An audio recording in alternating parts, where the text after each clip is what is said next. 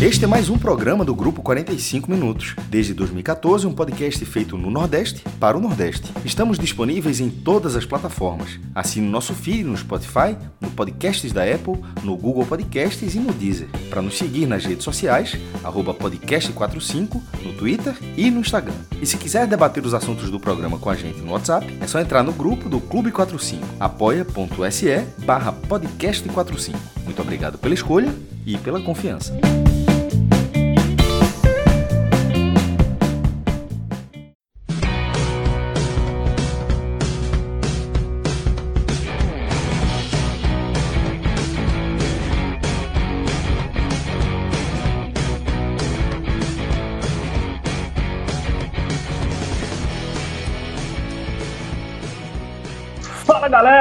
Começando mais um raio-x dos campeonatos estaduais aqui no podcast 45 Minutos.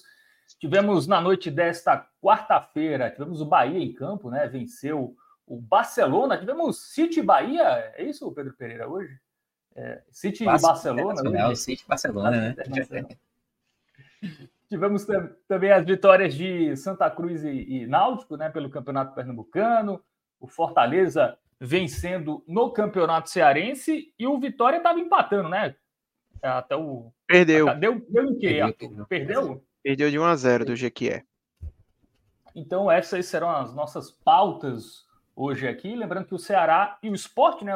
Outros, os outros clubes do G7 nordestino jogam amanhã.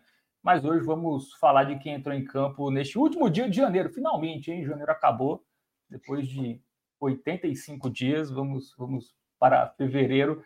Estou aqui inicialmente com Pedro Pereira e Arthur Silva. Eu sou o Fábio Hermano e daqui a pouco o Cláudio Santana vai estar aqui, o Thiago Minhoca também, é, para entrar nessa conversa conosco. Lembrando que essa live tem um apoio da Bet Nacional, né, a nossa casa de apostas. Se você quiser fazer sua fezinha, vai na Bet Nacional e coloca o nosso código podcast 45.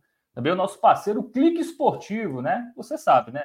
Para as notícias do futebol nordestino, você tem o NE45, mas para as notícias do futebol nacional, internacional, NFL, NBA, tênis, enfim, é lá no Clique Esportivo. E também temos o apoio do Senhor Torcedor, aplicativo aí é, para você acompanhar o seu time de perto.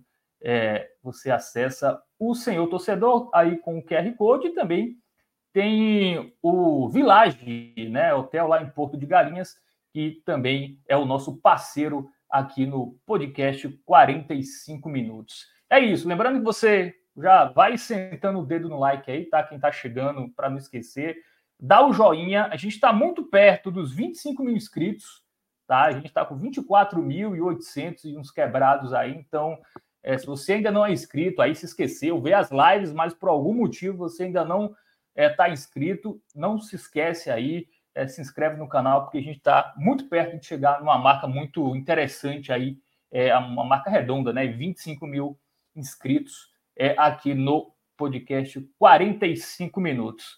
Bom, vamos conversa, começar a nossa conversa aqui. É, vamos começar pelo Bahia, Pedro? Vamos começar pelo vamos Tricolor. Lá. Terceira vitória seguida, né? No Campeonato Baiano, agora usando a força máxima utilizou, o, o é, utilizou aí jogadores importantes, né? O Everton Ribeiro fez gol, né? O time também não sofreu gol, né? Também um, um ponto positivo aí que você pode é, é, pontuar. Pegou um time que é meio chato, né? O Barcelona de, de Ilhéus, dos times do interior, é um dos times ali que, que brigam pela classificação, mas o, o, o Bahia terminou o primeiro tempo no 0 a 0 mas conseguiu, como está a nossa manchete aí, deslanchar na etapa final e fazer o resultado e conquistar mais três pontos no Baianão. E aí, Pedrão, sua análise? É, terceiro jogo seguido com o time principal do Bahia, né? É, o Bahia disputou os dois primeiros jogos iniciais com o Sub-20, mesclado com algumas peças também do elenco principal, mas basicamente Sub-20, enquanto o time principal fazia a pré-temporada em Manchester. E o início é bem ruim, né? nesse, nesse time, com esse time sub-20. Bahia começou com uma derrota e um empate, mas desde que o time principal voltou, e aí com uma rotatividade importante ali de algumas peças, e hoje mais uma vez nós tivemos também uma rotatividade grande no time titular. Mas desde então, o Bahia só fez vencer, né? E mais do que isso, venceu sem levar gols. O time de Rogério Ceni nessa temporada, pelo menos nos jogos oficiais, excluindo aquele amistoso é, lá de Manchester, é, o time venceu todas e não levou gols. Aliás, o Bahia não, não passava três jogos seguidos sem levar gols desde 2022, quando venceu o Cruzeiro e o Náutico pela Série B e empatou com as Azules pela Copa do Brasil. E três jogos segui seguidos sem levar gols e vencendo há mais tempo ainda, desde 2020, quando o Bahia venceu o Fluminense de Feira, Confiança de Acuipense, é, também sem levar gols. Então, não, não vem sendo algo, algo tão comum no Bahia, especialmente na temporada passada, o Bahia teve sérios problemas defensivos, defensivos especialmente ali na, na época de Renato Paiva, e que persistiu também até o final do ano. Mas nesse ano, lógico que é, o nível do Campeonato Baiano ajuda também, né? Mas fato é que nesses três jogos o Bahia conseguiu se recuperar no Campeonato Baiano, conseguiu vencer os três jogos e sem sofrer gols. É uma recuperação que é importante. O Bahia tinha começado é, o campeonato derrapando. É um campeonato de tiro relativamente curto, são nove jogos na primeira fase. Então, o Bahia tinha sete jogos para conseguir se recuperar e precisou de apenas três para não só entrar no G4, como também chegar à liderança da competição. É, a derrota do Vitória hoje ajudou também, né? É, a Juazeirense, que joga amanhã, pode até passar o Bahia ainda, mas seria algo muito difícil. A Juazeirense teria que vencer a equipe do Tabuna por oito gols, né? Tirar um saldo de oito gols em relação ao Bahia. Então, muito provavelmente o Bahia termine, termina essa rodada na primeira posição do Campeonato Baiano. É, o jogo de hoje, eu diria que dos três jogos foi o mais difícil, tá? É, Barcelona de Ilhéus foi um time que impôs dificuldade ao Bahia, é, conseguiu chegar ao ataque poucas vezes, mas às vezes, quando chegava, levava um pouco de perigo. Aliás, logo nos primeiros minutos de jogo, é, o Barcelona começou até indo para cima antes do Bahia. Teve uma chance nos minutos iniciais, acho que não tinha nem um minuto de jogo ainda, é, com o Natan. Natan deu dois, jogos, dois chutes ali, conseguiu finalizar duas vezes o mesmo lance. E Adriel fez uma boa defesa. Aliás, vamos falar de Adriel daqui a pouco, dessa, dessa modificação no gol do Bahia. É, que não é definitiva, já adiantando, mas daqui a pouco a gente se aprofunda um pouco mais sobre isso. É, e naqueles primeiros minutos de jogo ali, então, já dava para perceber que o Barcelona ele ia se aventurar um pouquinho mais, não ia jogar tão fechadinho como a gente viu em situações anteriores. É, mas aos poucos, vai, começou a se consolidar, começou a é, assustar um pouco mais, teve oportunidades, criou oportunidades logo no primeiro tempo, é, teve chance com o Cauli aos 16 minutos, batendo de fora da área, um chute que passou para fora. É, depois, três minutos depois, Cauli novamente é, na marca do pênalti, recebeu um belo passe, tinha tudo para fazer alguma, finalizou muito mal, tinha muita gente na frente dele, é, mas ainda assim foi uma, uma grande chance que ele desperdiçou. E também vamos voltar ao tema Cauli logo mais. É, depois, aos 23, aí um cruzamento de Cauli pela direita, Gilberto é, acabou cabeceando na trave. Aos 29, novamente Cauli, dessa vez pela esquerda, primeiro tinha sido pela direita, é, aos 29 pela esquerda. É, tocou para Tassiano, e aí Tassiano chutou, o zagueiro tirou em cima dali, então o Bahia teve oportunidades de abrir o placar logo no primeiro tempo, teve volume de jogo. Não foi assim uma partida exuberante do Bahia, mas o Bahia conseguiu criar. É, o Barcelona de Ilhéus teve aquelas chances nos minutos iniciais, mas depois pouco assustou no primeiro tempo. Teve um chute ali aos 40 minutos, já perto do final, que Adriel defendeu um chute fora da área. É, mas fato é que o primeiro tempo terminou com é, o 0 a 0 no placar. É, o Bahia não conseguiu abrir o placar, embora tenha tido algumas oportunidades. Né? Conseguiu criar, teve muitas oportunidades com o Cauli, que em termos de finalização estava numa noite assim bem infeliz, eu diria, mas que participou de algumas outras jogadas. É, e aí, para o segundo tempo, o time conseguiu deslanchar um pouquinho mais, né? aos 11 minutos, um cruzamento de Everaldo, acabou encontrando Everton Ribeiro, e Everton, Everton Ribeiro de cabeça conseguiu abrir o placar para o Bahia. É, e aí, a partir desse gol, o Rogério Ceni ele começou a mexer um pouco mais na equipe, né? Colocou Caio Alexandre, que foi poupado, colocou Juba, colocou Biel.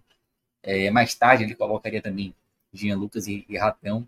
É, e aí, nesse momento, assim, logo depois do gol, antes, antes de, das entradas de Jean Lucas e Ratão, é, eu diria que o Bahia ele se aproximou um pouco mais do time que vai enfrentar o esporte no domingo, né?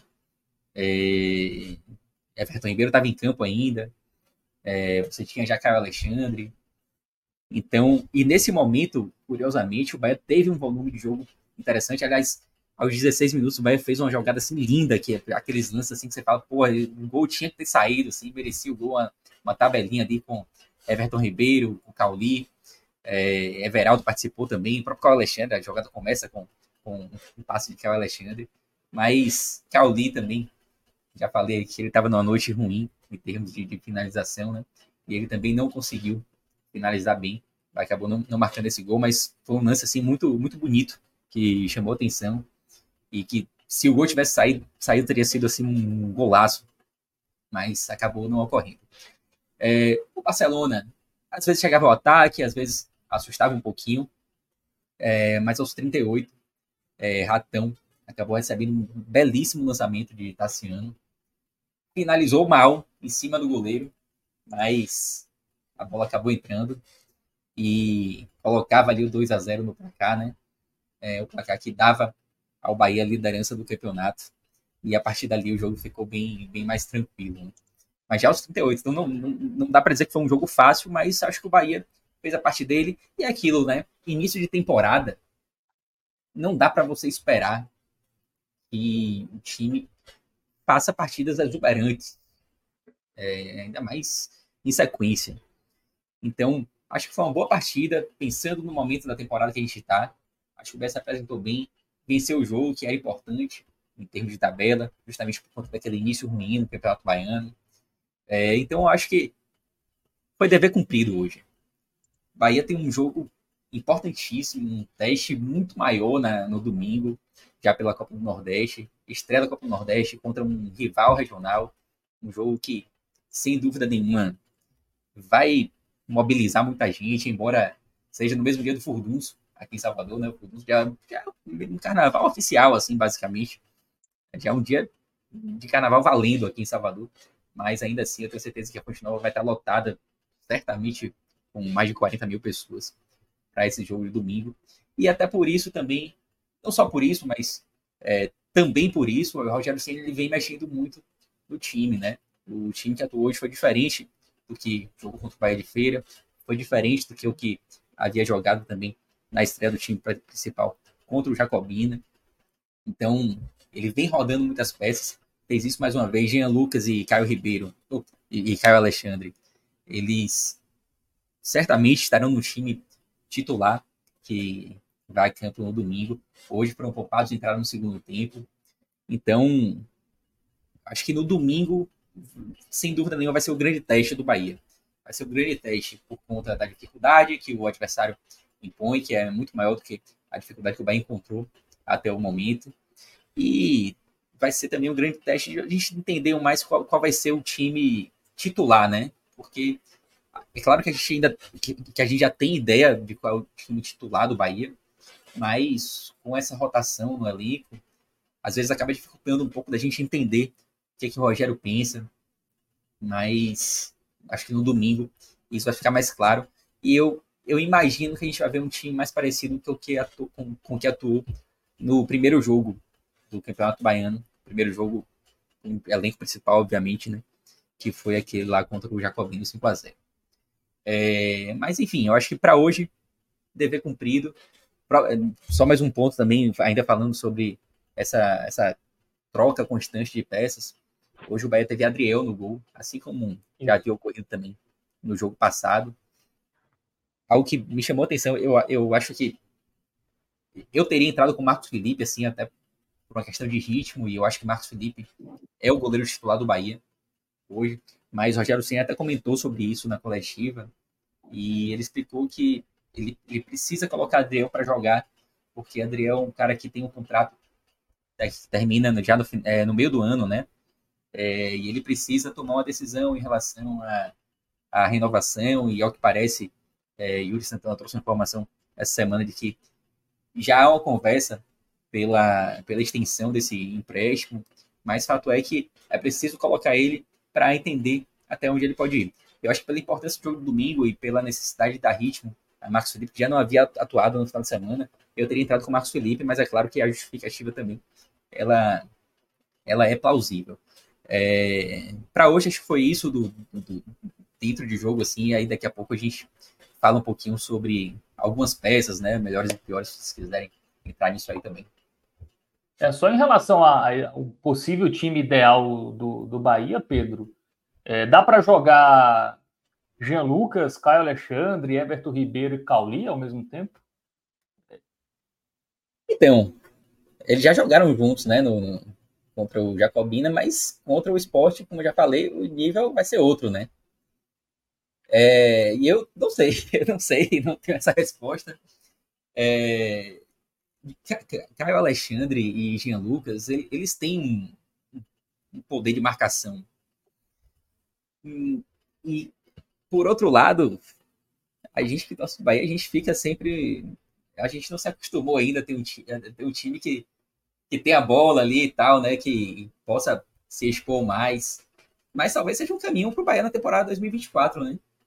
E um outro ponto também que Rogério Ceni comentou na, na coletiva pós-jogo hoje, é que ele, ele sabe que o Bahia está muito distante ainda do que ele quer para a temporada, mas que ele entende que é preciso colocar o Bahia jogando já do jeito que ele quer para a temporada. É, tendo a bola e mesmo que esteja longe do ideal, já treinando dessa forma para que depois não tenha que mudar a forma de jogar. É, então, meu palpite é que os quatro estarão em campo no domingo. É um palpite, mas eu acho que vai acontecer. É, não sei o restante do, do, do, time, né? Eu não sei se pode haver alguma mudança para proteger um pouquinho mais e tal. Mas meu palpite é que os quatro estarão no time titular no domingo. Eu colocar nessa conversa também, Arthur, dá, dá, dá para jogar? Esse é o, é o Bahia ideal com os quatro ou, ou, ou não exatamente. Eu acho que o, o Rogério Senna ainda vai preferir ali deixar um no banco e deixar três ali para ter até opções boas, né, para um segundo tempo. Eu acredito que pelo menos testado vai ser. Né? No momento são os quatro principais jogadores do Bahia, né? Não, não vejo fazer muito sentido o Bahia abrir mão dessa tentativa é, para colocar um jogador que com certeza quem entrar não vai ser um cara que vai ter um poder de decisão nem perto do que esses caras têm, né? Então, como o Pedro falou, já foi algo utilizado pelo Bahia. É, claro que num nível de enfrentamento muito menor, obviamente, nem se compara. Mas eu não acho que seja impossível, sabe? Eu acho que Cauli e Everton Ribeiro são jogadores muito versáteis, por exemplo, que podem cair tanto pelo meio como pelo lado. Então, eles dão essa possibilidade. É, como o Pedro bem falou também, Jean Lucas e Caio Alexandre, embora sejam volantes que sabe, saibam jogar, que chegam na frente da área, que tem um, um bom chute de média distância, talvez até Jean Lucas mais do que Caio Alexandre nesse quesito, mas eles ajudam muito também na marcação, né? Agora, eu, eu acho difícil que Rogério Ceni abra mão de um cara que, para muito torcedor, ele não é tão querido, mas que eu acho que é um pilar desse time do Bahia, que é Rezende. Eu acho que a forma de encaixe desses jogadores vai acabar sendo os quatro mais Rezende. É o que eu acho mais provável de acontecer. Eu não vejo Rezende ficando de fora, sabe? E com Rezende ficando dentro, quem ficaria de fora seria o quê? Um atacante, vamos dizer assim. E hoje a gente sabe que os atacantes do Bahia eles têm um poder de decisão menor do que esses quatro que a gente está falando aqui. Então, eu acho que é uma troca bem justa. Assim, você acabar tirando um cara da frente, que é um setor que o Bahia até está no mercado, né? A gente vê as especulações do Bahia são nesse, são nesse sentido, então eu acho que, é, que faz sentido. Só um, é. só um detalhe, Arthur. Concordo com você que Rezende vai fazer parte também é, do time titular do Bahia. É, o próprio tá Rogério fora, Ceni né? comentou sobre isso. Exatamente. Pra, era, isso, era isso que eu ia dizer. Para domingo isso não vai rolar, porque Rezende tá machucado, deve passar um mês aí fora. E é um cara que faz falta, faz uma falta absurda. É, você falou que uma parte da torcida que ainda é meio reticente com o Rezende, é verdade, mas eu acho que aos pouquinhos a torcida vai percebendo a importância de Rezende. É, eu acho que hoje a, a, a quantidade de, de, torcedores que já conseguiu entender um pouco mais a importância de Rezende, ela já é maior do que no início do ano passado, por exemplo. Mas tem muita gente ainda com o pé atrás, de fato. E o próprio Rogério Ceni comentou sobre Rezende em uma coletiva recente, se eu não, se eu não me engano, depois, acho que foi depois do jogo do, do Jacobina, que ele falou que ele precisava colocar Rezende em campo, independentemente de onde fosse. Mas era um cara que ele entende que precisa estar em campo. E eu acho que a gente vai ver muito Rezende nessa temporada, justamente por conta dessa importância dele. E ainda mais com essa, essa vontade de usar os quatro jogadores que a gente citou aqui. Perfeito, perfeito. Eu realmente passei batido na, na lesão de Rezende, mas assim, segue valendo o meu pensamento para o Bahia ideal da temporada, né? Eu acredito que o Bahia ideal da temporada, que está na cabeça de Rogério Senna, envolve os quatro mais Rezende quando ele estiver disponível. E quem seria o único atacante do time? Seria o Everaldo ou o Biel? É, seria sem, sem o centroavante, né? Pelo... Seria sem o centroavante. É, eu acredito que é. sim. É. Acredito que sim, embora hoje tenha, tenha até surgido é, uma notícia, agora, durante o jogo do Bahia, até surgiu uma notícia do, do atacante, do centroavante colombiano Estupian. É, que, que parece estaria acertado com o Bahia. Eu estava dando uma pesquisada, não, não, não, conheço, mas é um cara que passou pelo do City. É, é do Brighton esse? É o que tá do Brighton esse? Não, ele tá não, no Metz. Ele, ele tá no Metz da, da França, emprestado pelo Hull City. É, e eu até estava lendo aqui uma curiosidade sobre, sobre ele. Ele atuou junto com o Rodaega, que é um velho conhecido torcedor do Bahia. Eles atuaram juntos na, na Turquia na temporada 2019-20. Rodaega era o titular, pelo menos foi titular mais vezes essa temporada é, em relação a Estupian. Embora a Estupian tenha marcado mais, mais gols, por 12 e Rodaega marcou 6 essa temporada que eles estiveram juntos lá na Turquia. Bom, é, em relação. Você achou o nome só, só... mais um pouco abaixo da expectativa, assim, Pedro? Sim, é, a gente, na verdade, assim, tem, tem muita dúvida sobre qual seria o perfil desse centroavante, né? E chegou-se a se comentar até durante a semana de que Rogério Ceni, até, até a partir dessa sua ideia, Arthur, é, que o Rogério Ceni estaria com a ideia de não ter, talvez, um centroavante mesmo, é, não atuar como centroavante, pelo menos no time principal, mas se fala que o Grupo City está indo atrás mesmo com, com essa ideia né, de, de Rogério, de não atuar necessariamente como centroavante. É, eu acho que pelas contratações que já foram feitas até aqui, acho que havia sim uma expectativa para um nome de mais peso, um nome que fosse titular assim absoluto. Mas é, é, é um jogador que eu não conheço assim também, tá? Tipo, pode ser que pelo, pelo que eu procurei saber aqui antes de começar a live, foi um cara que teve uma temporada lá em 2022 muito boa e que pode ser útil. Li algumas, alguns comentários também é, dessas páginas de, de scout no Twitter, falando que é um jogador que pode vir para ser titular no Bahia. Mas é claro que a torcida, até por Everton Ribeiro, Caio Alexandre, esses jogadores que vieram, esperava um nome mais conhecido, de mais, mais peso, né? Pedro, antes da gente entrar nos destaques, só me tirou uma curiosidade, né? Porque você falou muito do Bahia treinando no frio para jogar no calor do Nordeste, né? É, nesse, nesses três jogos iniciais. Claro que também é pré-temporada, isso é, teve a pré-temporada e é início de temporada e a gente tem que levar isso em consideração. Mas em termos de intensidade, tá o ideal para esse início ou tá um pouco abaixo? Eu acho que tá uma intensidade normal para início de temporada. É, não, não, é, não é aquela coisa do time tá voando, ninguém tá voando no início de temporada, né? Mas não vejo nada assim fora do normal, nem para mais, nem para menos. Para mim, dentro do esperado em relação à intensidade, em relação à vontade, tudo mais. É, em relação a esse lance do frio, é, eu era daqueles assim que, que não via muito. Teve, teve, muita gente que falou, pô, mas vai treinar no frio e tal. Eu não, não via muita, muito problema nisso, não. Eu, eu tenho a teoria de que o cara que vai para um lugar muito frio, ele, ele treina lá e tal, faz tudo normal. E quando ele vem para o calor, ele tem aquele baque inicial, né? Ele sai ali do avião, sente, sente aquele bafo quente, incomoda, ele fica com saudade do frio. Aí dá uma hora ele já está adaptado de novo, o cara mora aqui, então é, rapidinho a turma se lembra, né, de que, que mora em Salvador e que não tem muito como fugir do calor, não. É, mas, assim, em termos de intensidade, para mim, absolutamente dentro do normal. E acho que o Bahia faz, dá para dizer até que o Bahia faz um bom início de temporada, assim. Tipo, três jogos foram satisfatórios.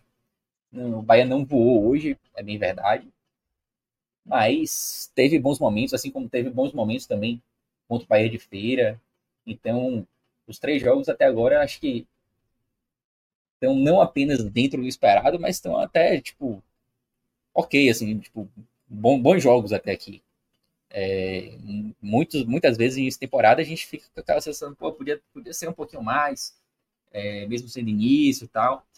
Não é o caso do Bahia até então, acho que tá ok, satisfatório o início até aqui. Claro que domingo vai ser um teste muito maior, né? E aí é que a gente vai poder ter uma noção maior de como anda esse início de temporada do Bahia, mesmo entendendo que domingo ainda é início de temporada. Agora, sobre os destaques positivos e, negativos do jogo de hoje, Pedro, eu vi aqui a galera comentando muito do Cauli, né? Que ele estava afobado, estava ansioso, enfim. Foi realmente o jogador que destoou é, em relação aos demais hoje? Rapaz, ó, é, vi muita gente também comentando sobre Cauli e de fato ele está entre os piores do jogo de hoje. Mas eu não acho que ele tenha feito uma partida horrorosa em termos de criação, não, tá? Ele participou, é, teve passes importantes, foi ele que deu passe para Gilberto, foi ele que deu passe para Tassiano em duas chances no primeiro tempo. É, o, o, problema de Caldi hoje foi finalização. Tipo, ele finalizou muito mal e ele teve chances assim absurdas de abrir o placar. É, e pelas finalizações, pelas chances desperdiçadas, é óbvio que ele está entre os piores. Mas eu coloco ele, ele, entre os piores e talvez até o pior, mas com ressalvas. Eu não acho que ele tenha sido horroroso hoje, não. Eu acho que ele participou bem em alguns momentos do jogo. Eu acho que a Ademir, por exemplo, teve uma partida pior. É, eu não gostei da partida de Ademir hoje. É, ficou devendo. Eu acho que seriam os dois que eu colocaria assim, entre os, os piores, Ademir e Caldi. Dá para falar também Aí sim, sim, não vou colocar entre os piores, tá? É, para mim, os, os piores são esses dois. Mas Rian, talvez ele. Rian, teve o lado dele assim, absurdamente aberto. Ele poderia ter é, aproveitado mais o espaço que ele teve. Mas também estava sozinho ali, né? Everaldo também. É, ele só tinha Everaldo ali do lado dele, basicamente. E acabou que não, não fluiu muito, o jogo não fluiu muito pela esquerda. Então, ele pode até ser mencionado, mas não colocando assim entre os piores. Não acho que tenha sido uma partida terrível dele, não. Para mim, Ademir e Cauli foram as peças que realmente estiveram abaixo hoje. Biel entrou mal também, mas já foi no final, então vou ficar com esses dois, Ademir e Cauli. E destaques positivos. Everton Ribeiro, acho que na transmissão ele ganhou o prêmio né, de, de, de craque da partida. Foi realmente o craque? jogou bem, jogou bem, participou, bastante, fez o gol. É, gostei muito de Iago Felipe também hoje. Iago Felipe tem sido uma grata surpresa até. Iago Felipe, ele ganhou espaço no Bahia com a chegada de Rogério no ano passado, né? É um, é um, é um jogador que a torcida tem um pé atrás, assim, justo, diga-se de passagem. É, mas atuou super bem. Hoje talvez tenha feito assim, uma das melhores partidas dele com a camisa do Bahia. Acho que Tassiano teve bem também, deu um passe sensacional para Ratum no, no, segundo gol. Gilberto participou, participou bem também. O próprio Adriel, quando foi exigido, participou bem também. É, mas, para mim, o título assim de melhor em campo fica entre Everton Ribeiro e Iago Felipe. E aí, pelo histórico de Iago, vou, vou deixar com ele o, o voto assim, de melhor em campo. Boa. É, antes da gente aprofundar um pouquinho na, na classificação, é, falar de Vitória agora, Arthur. O Vitória foi até Jequié, né, no, no interior baiano. Fica o quê? 5, 6 horas, né, Pedro? Uma viagem chata, né? É, já tinha, já tinha, por aí, umas 5 horas, eu acho. É, e um jogo polêmico, né? O Vitória deu uma poupada em alguns jogadores, porque tem jogo na Copa do Nordeste, então tem uma sequência pesada também de viagens, né? Tem Teresina, depois tem, tem Juazeiro, né? Pelo Campeonato Baiano, enfim. Na verdade, porque Juazeiro é pela, pela Copa do Nordeste. É, enfim, tem uma sequência de viagens, fez muitas mudanças. É, pelo que eu li, o jogo não foi muito animador, né, Arthur? Não foi um jogo, até como a manchete diz aí, pouco criativo e o Jequié acabou no, no, final da partida fazendo o, o gol da, da, vitória. E aí o, o rubro-negro baiano perdeu a primeira colocação para o rival. É, sua análise aí dessa partida, é, derrota do, do Vitória, a primeira derrota né, do Vitória nessa temporada. E, e o que você tem a dizer aí sobre o desempenho do Leão? Boa. Na verdade, eu acho que foi a segunda derrota do Vitória. Salvo engano, o Vitória tinha perdido para o Barcelona. Isso, para o Barcelona Isso, de Ilhéus. É.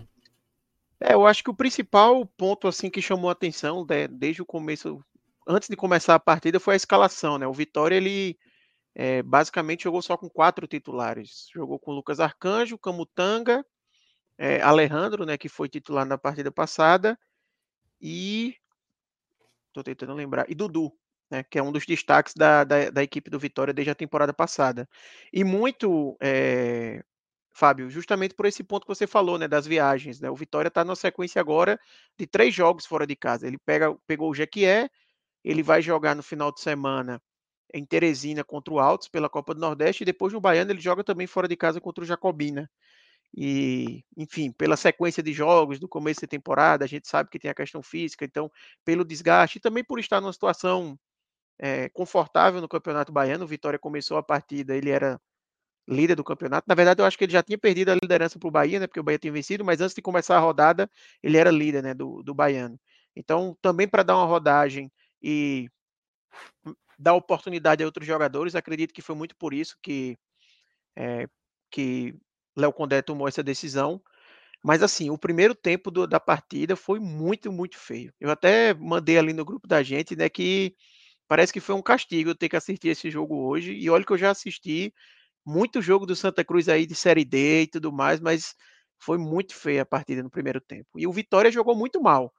É, obviamente sentiu muito a falta de entrosamento, né, uma equipe completamente modificada, mas eu acho que teve muito de uma jornada técnica ruim de alguns jogadores, sabe? Dudu, por exemplo, que é um dos destaques do Vitória desde quando ele chegou durante a Série B do ano passado, ele fez uma partida muito fraca, é, um dos piores do Vitória, inclusive, no jogo.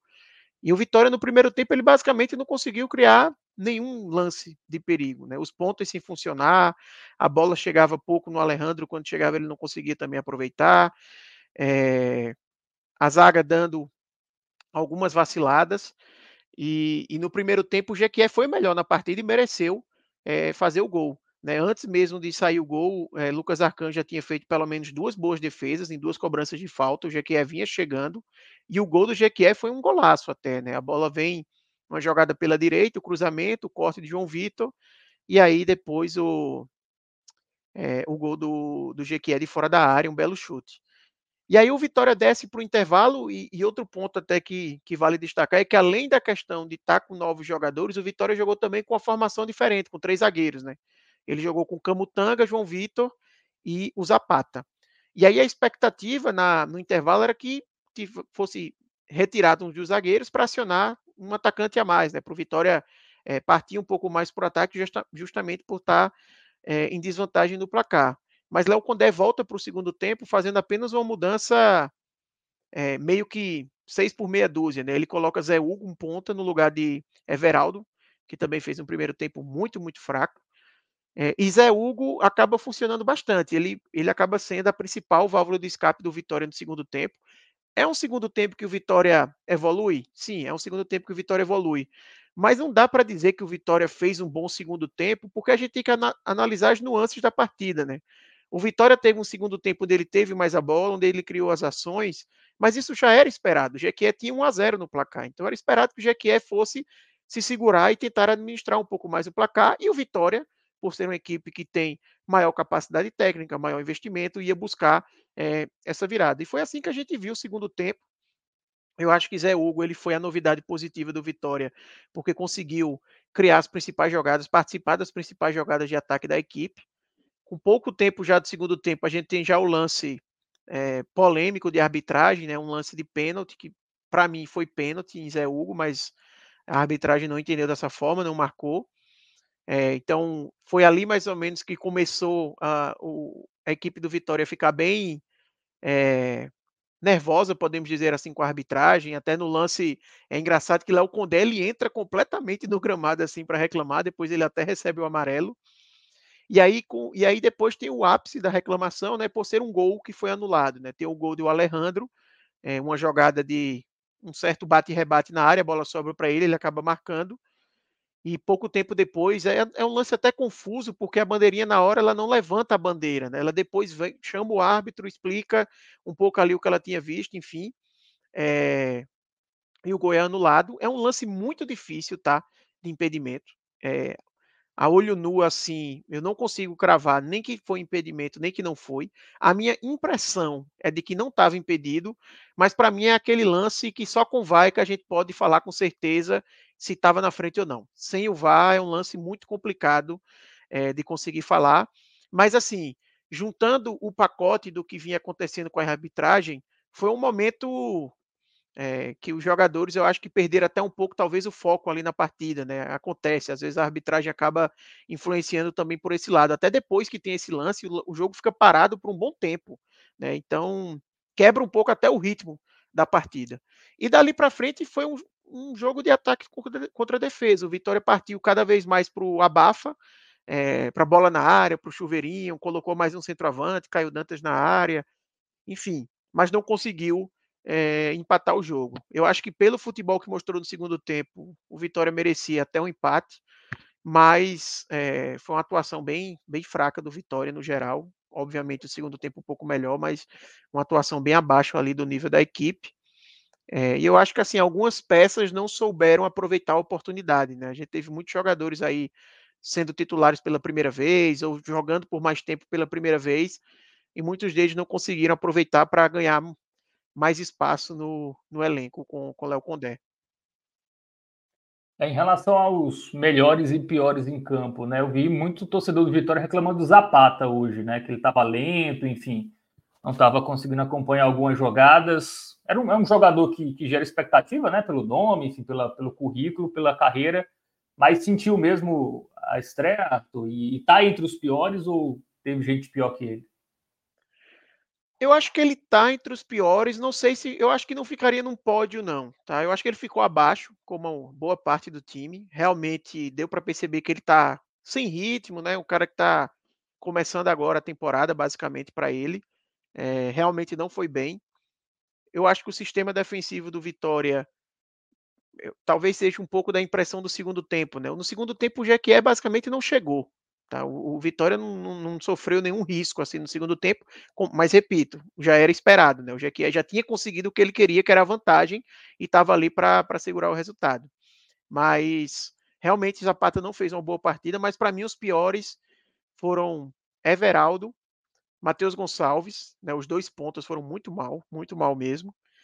E eu colocaria Dudu talvez um pouco pela régua, né? Assim, a expectativa nele é mais alta, justamente pelo que ele já mostrou com a camisa do Vitória, então fica aquela sensação que ele ficou devendo, né? E o gol também do Jequié é uma falha dele. A bola ali, quando ela sobra depois do corte, era justamente ele que deveria estar protegendo ali a frente da área para não deixar o jogador do Jequié chutar com tanta liberdade. Então eu acho que teve uma falha também ali dele no lance do gol. De destaque positivo, eu acabei já dando spoiler até no comentário, né? Zé Hugo, para mim, foi a, a, o principal destaque. Ele jogou só o segundo tempo, mas foi a principal arma ofensiva do Vitória. E eu gostei também da partida de Caio Vinícius. do, do outro volante. Eu acho que ele foi um dos que conseguiu, talvez, ganhar um, um, alguns pontos ali com o Léo Condé, pensando na sequência é, da temporada.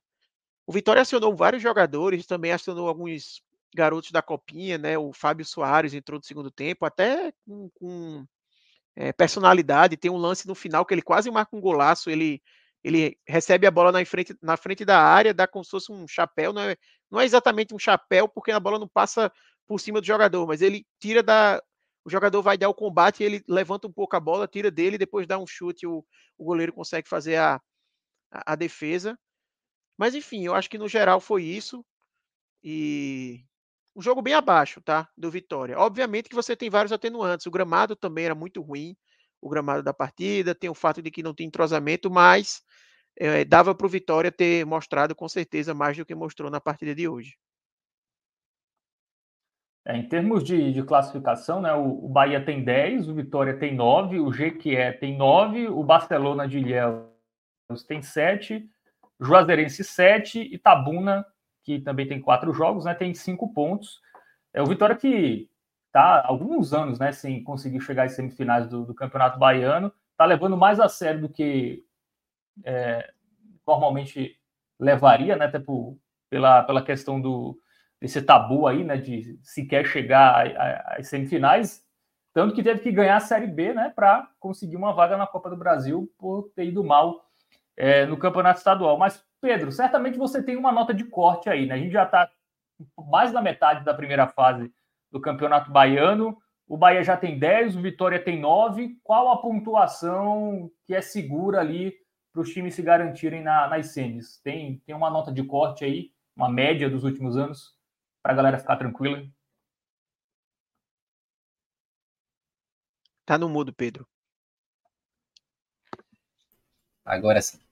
É, normalmente, Fábio, 14 pontos levam a classificação nessa primeira fase do Campeonato Baiano. Não chega a ser 100% seguro. A gente teve um único caso de time por fora é, com mais do que 14 pontos, que ocorreu lá em 2018, não me lembro agora quem foi, é, mas tivemos um único caso. E aí, o que é que chama atenção, né? A gente tem os quatro primeiros do campeonato hoje com cinco jogos, né? E do quinto colocado para baixo, todo mundo ali com quatro jogos, é a galera que joga amanhã e tem também um último jogo no sábado. É, tem um jogo aí que envolve Juazeirense e Itabuna. E o Juazeirense tem sete pontos, é o primeiro time ali fora do G4. Na verdade, não está nem, não tá nem fora porque está exatamente empatado com o Barcelona de Leus. É, mas se, o se a Juazeirense vence, vai a nove pontos. E aí a gente fica com um time primeiro com 10 e três times ali com nove pontos, né? Isso faltando ainda quatro jogos para terminar a primeira fase. Então a gente pode esperar uma pontuação, se isso ocorrer, talvez a gente possa esperar uma pontuação maior ali entre os quatro primeiros, mas não que os 14 pontos deixem de ser ainda é, a pontuação de, de corte. Né? 14 pontos talvez seja, é, de fato, a pontuação necessária para você garantir ali a, prim a, primeira posição, não, a, colocação ali entre os, entre os quatro primeiros. É, e eu acho que, especificamente falando de Bahia e Vitória, e parece que esses dois times já estão ali com, com a classificação meio que encaminhada. Claro que não dá para vacilar ainda, né? Mas até pela superioridade, pelo, pelo elenco que Bahia e Vitória possuem, é, me parece difícil a gente ter uma surpresa como teve em anos anteriores, anos recentes, né? É, o Vitória, com essa sequência absurda, assim, para o time como Vitória no Campeonato Baiano. E o Bahia também que vacilou, é, chegou a ficar fora também, também dos quatro primeiros, em uma oportunidade.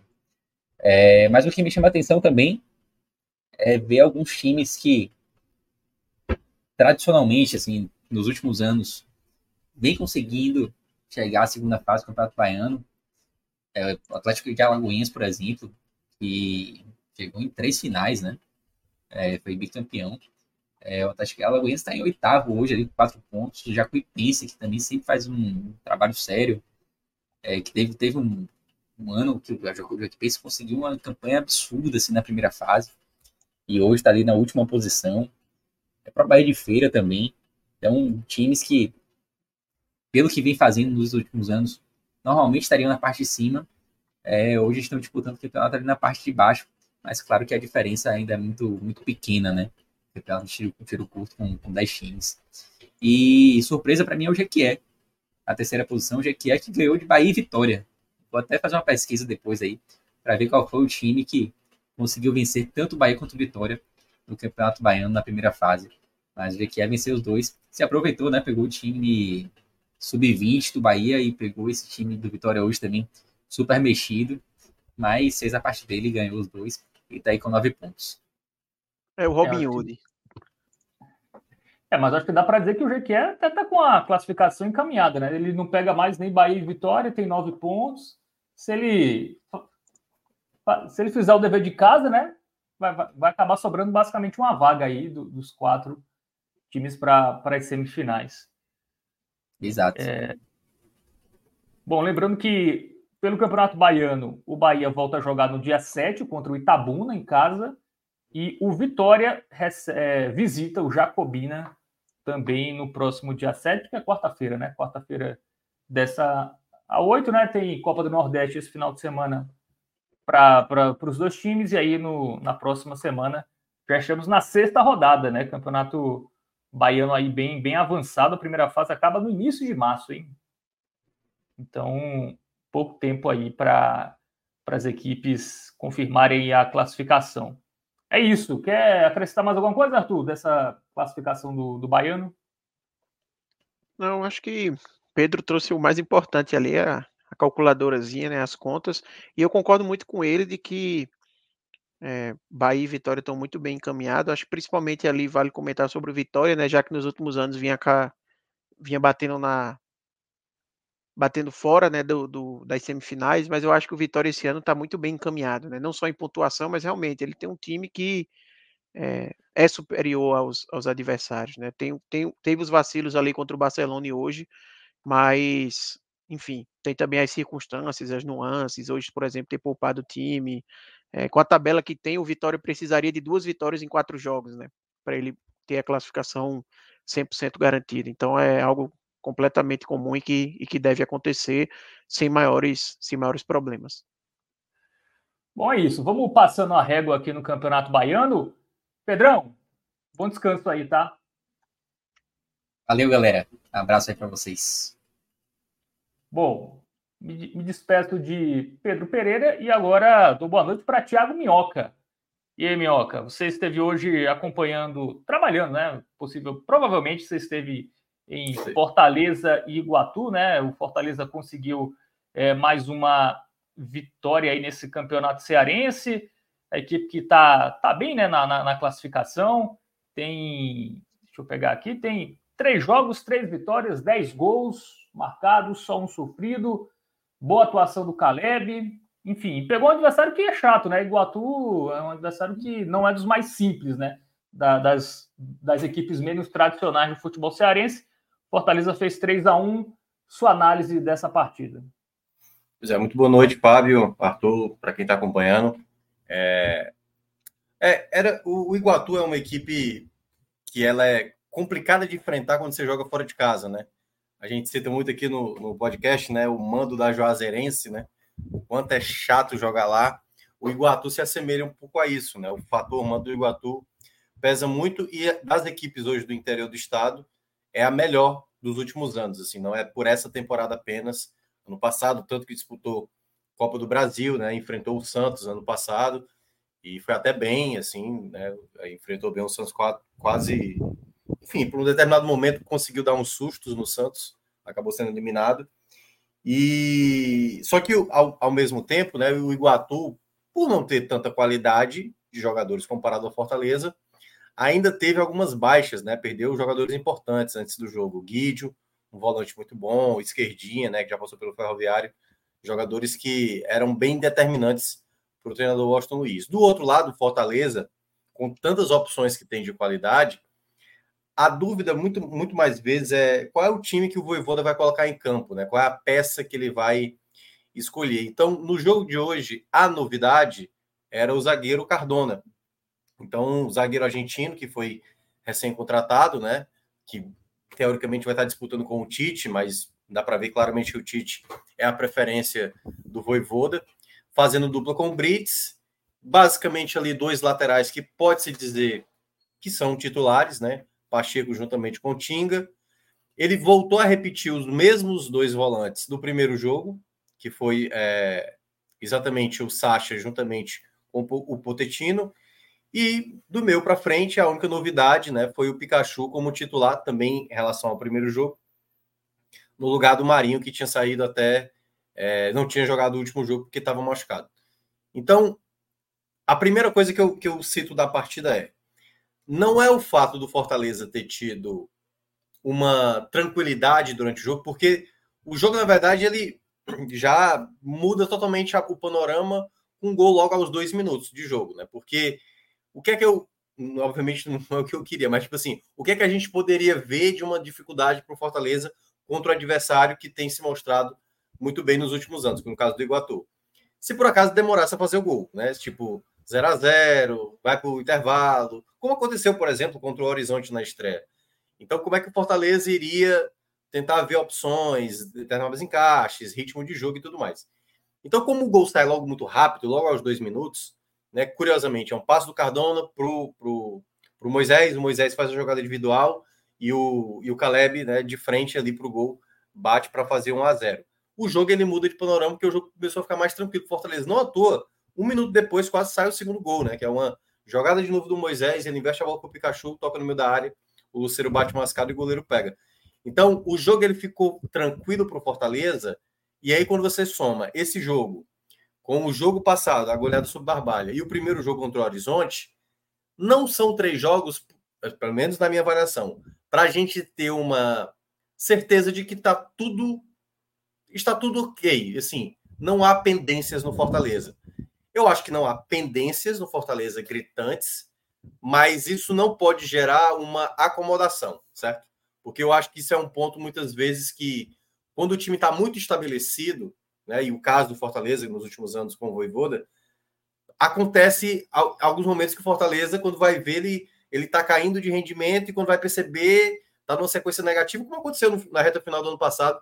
Nós três até fizemos né, muitas lives na reta final do ano passado, quando o Fortaleza perdeu Sul-Americana. Não, tudo bem, porque perdeu o título, a cabeça está no outro lugar, aí vem, aí vem um segundo jogo sem ganhar, o terceiro, o quarto, o quinto, quando vai ver, já está um negócio gigante, enfim. E eu, eu acho que é a mesma coisa agora nesse momento, só que, claro, agora tem resultados.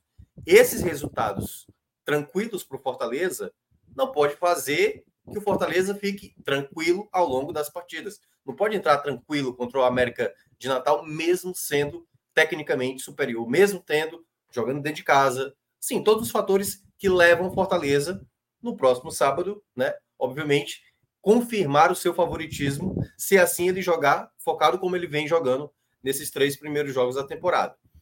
E aí eu começo a entrar em algumas situações que eu ainda quero ver o Fortaleza, digamos, sair dessa situação é quando o Carlos Alexandre sai do Fortaleza, do time titular, por enquanto, o Voivoda vai indicando que o Poquetino vai ser essa peça. Eu ainda não vi no Poquetino, certo? Algo, não vou nem dizer do mesmo patamar, certo? mas algo parecido, parecido com o que o Carlos Alexandre fazia. Porque muitas vezes o homem, como era esse jogador, como era o Carlos Alexandre, para fazer esse tipo de jogada, é a bola em profundidade, seja ela por baixo, seja ela por cima, né, no lançamento. E isso eu ainda não vi no Pochettino. O Pochettino ele tem uma boa qualidade de construção, trabalhar a bola e tudo mais. Mas ainda eu não vi que é aquela coisa. Se você encontrar um time bem fechado, é esse passe que tinha no passado que não não e muitas vezes quando o Caio Alexandre não jogava bem, esse passe faltava. E você precisa ter um jogador que assim, não é que você precisa, mas se você não tem um jogador que consiga fazer isso, uma outra uma outra arma vai ter que ser preparada pelo Fortaleza para esse tipo de contexto. Então, por isso que eu acho que esses três jogos ainda não tiveram essa possibilidade. O que é que hoje Fortaleza tem de qualidade? já trazendo isso que você mencionou, a questão do Caleb, né, que fez dois gols. O Caleb hoje é uma peça determinante para muitas vezes facilitar uma jogada que está no contexto de muito de muitos bloqueios que o Fortaleza está enfrentando. O Caleb muitas vezes, ao dominar uma bola, ele abre um campo só nessa dominada de bola para criar muito espaço, né, de uma jogada ofensiva que não não há também no elenco um jogador parecido. o Luquinhas não faz isso, o Kevin não faz isso, que é aquela coisa de você estar tá pressionado, receber a bola, e ao receber essa bola, você já clareia uma jogada, né? Então, eu acho que esse é um contexto muito que está muito na característica e na qualidade que o Caleb tem. E dos outros jogadores que a gente pode observar, por exemplo, e aí vou até um pouco contra a lógica, né, do, do que muita gente acabou escolhendo, assim. Muita gente colocou o Caleb como principal da partida. Eu acho que o Moisés, né, já dando um pouco do spoiler aí do, dos melhores, para mim foi o principal jogador.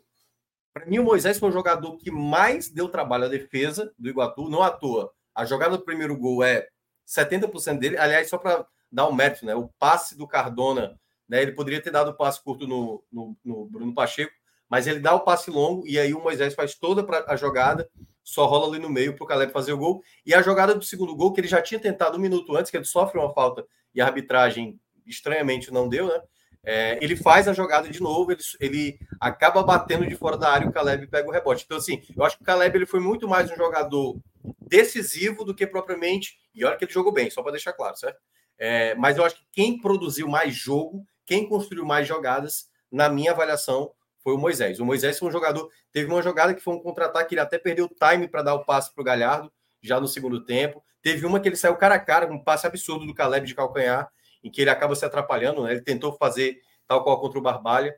Então, na soma geral, Fábio, tem jogadores que a gente começa a desenhar hoje como titular. E é muito importante, eu acho, destacar esse ponto, porque eu acho, e aí para mim o Voivoda já explicou isso várias vezes, que na cabeça do Voivoda ele tem algumas preferências e há determinados momentos para certos atletas, né? E eu acho que ele já mostrou isso ao longo dos anos. Deu para ver claramente quando o jogador era um titular com ele, vivia uma fase, às vezes ele insistia nesse jogador em uma fase, mas muitas vezes ele se rendia. O próprio Caleb, naquela reta final que a gente citava da Série A do ano passado, ele chegou a demorar a voltar a ser um titular, né? Tanto que quando ele assume a titularidade, o Fortaleza melhora e o Fortaleza volta a apresentar um bom futebol. Outros atletas já passaram por isso. O Moisés, por exemplo, que hoje parece ser um titular incontestável, ele termina 2021 como reserva. O Pedro Rocha, que era o titular. Então, algumas coisas me, pare me parecem que o Voivoda está testando ainda, como por exemplo, hoje, nas trocas que ele foi fazendo ao longo do jogo, ele preferiu colocar o Cauã, entendeu? Ele não quis colocar, por exemplo, o Zé Wellison. Eu acho que ele quer ver mais ainda. E ele, e ele sabe que é uma boa oportunidade para dar mais minutagem para um garoto de 18 anos. A mesma coisa do Kevin. E aí, vou, não sei se eu já entro aqui na situação, se você quer questionar mais algum ponto, que eu queria entrar depois especificamente no, no, nos atletas, né? Não, só queria só uma curiosidade em relação ao, ao Santos, né? Goleiro que foi reserva nos dois jogos. Aparentemente é o João Ricardo, né? No, o Voivoda é, não dá nenhum indício que, isso, é. que vai trocar. Até poderia testar, né? Jogos estaduais, ali poderia dar um jogo para é. um, um jogo para outro, mas aparentemente o João Ricardo é o dono da posição. Não, isso, não há hoje uma tendência. Deixa eu só fazer uma correção, o Ângelo me lembrou, né? Não é 2020, foi 2022 quando o, o Moisés perde a titularidade, né? 2021, ele nem estava aqui ainda. Então, é, no, no, caso né, do, da escolha do goleiro, hoje na rádio, até o Fernando Graziani, que trabalha lá comigo, ele até pensa, hoje deve ser jogo para o Santos, né? E eu, eu falei, pode ser, enfim. Mas eu acho, vamos lá, o Voivoda poderia meio que começar a dar uma oportunidade para o Santos jogar? Poderia. Mas, ao mesmo tempo, eu acho que na cabeça dele há, nesse contexto, uma hierarquia como teve no ano passado. Para quem não lembra, o Fernando Miguel era o titular do Fortaleza no começo da temporada, até ele se machucar e o João Ricardo assumir a titularidade. Eu acho que ele não vai fazer aquela coisa do revezamento, como o Rogério Ceni chegou a fazer em um determinado momento, quando o Boeck era titular, chegou o Felipe Alves, e claramente o, Rogério Ceni queria o Felipe Alves, mas ele deu ali, né, cada um um campeonato. Rogério então, tá fazendo que... até no Bahia agora, né? Tá dando uma oportunidade para Adriano. É. No Bahia ele tá fazendo. É, mas acredito, é porque eu acho que o Ceni e aí eu falo mais pela carreira dele como jogador, ele ficou tanto tempo como titular de São Paulo que o São Paulo sofreu muito depois em ter um substituto na né, altura. E eu acho que ele, por onde ele vai, ele tenta trabalhar mais do que um goleiro, né, para estar tá jogando, para dar oportunidades, mas ele gosta, se ele gosta de um goleiro que tem a qualidade necessária, ele acaba estabelecendo. E eu não acho que o Voivoda vai fazer isso. O Voivoda, aliás, até troca muitos goleiros quando há um contexto de erro, né, que é bastou ter uma sequência ruim, ele troca e já traz o outro. Isso aconteceu praticamente todos os anos que o Voivoda esteve à frente do Fortaleza. Então, eu vejo que a ideia do Santos ser um, um goleiro de fato titular, como alguns projetam, vai depender muito mais de uma má fase do João Ricardo, ou no caso de uma lesão, ou no caso realmente assim, de nos treinos o Santos estiver mas muito acima, porque o João Ricardo até agora, nos jogos que fez, ele não chegou a comprometer nada. No jogo passado, aliás, contra o Barbalha, o 5 a 0 dá a entender que o Fortaleza passou o caminhão como se tivesse sofrido. Não, teve três defesas do João Ricardo, que foram defesas que, dependendo do goleiro, tomariam o gol, entendeu? Então, assim, eu acho que foi bom para o João Ricardo ter, obviamente, uma sombra como o Santos na meta. Então, eu vejo que nessa disputa, por enquanto, ainda é o João Ricardo o goleiro titular. E eu acho até bom que não haja uma certa uma certa insistência de tipo, não, o Santos tem que jogar porque foi feito investimento. Eu acho que haverá um tempo para se analisar isso com mais calma. Eu acho que não precisa gerar uma sabe, uma, uma coisa incômoda com isso, entendeu? O João Ricardo é um bom goleiro, o Santos até acho que é um goleiro melhor, mas o Santos é bom lembrar, ele vem de uma temporada muito ruim. Então, nesse contexto, e para mim, qualquer contexto, seja jogador mais jovem, joga, é, jogador mais velho, jogador estrangeiro, jogador é, de mais experiência, se passou de seleção, jogador que está no melhor momento joga, na minha avaliação. E na minha avaliação hoje, o João Ricardo não está dando brecha para você dizer assim, não, tem que sair, tem que colocar o Santos, porque o Santos é mais goleiro. Talvez o currículo do Santos realmente coloque isso, mas eu não, não, não vejo dessa forma. E aí sim, aí eu já vou entrar no, na questão do Kevin, né? Que o Kevin ele entra, ele é o último a entrar, né? Das substituições que o Voivoda faz. E eu curiosamente falei isso na rádio, né? Na hora que tem a, a troca, eu, antes de ter a, a troca, a última troca, eu falei assim: falta uma troca para o Voivoda. Agora, eu sei que vai sair o Moisés, eu só não sei quem vai entrar. Porque quando ele, quando ele escolheu o Cauê, desculpa, o Cauã antes, no lugar, no lugar do Poquetino, eu falei assim, pô, ele tá vendo que o Cauã, ele tem uma desenvoltura, uma maturidade, mesmo ele com 18 anos, ele ainda ele tem alguns defeitos, dá para ver claramente os defeitos do Cauã, é, mas ele, ele já consegue enxergar que o Cauã é uma primeira opção do que às vezes até um, um Zé Edson, sabe? E tipo, uma oportunidade para ver esse garoto mais um tempo dentro de campo como ele se comporta.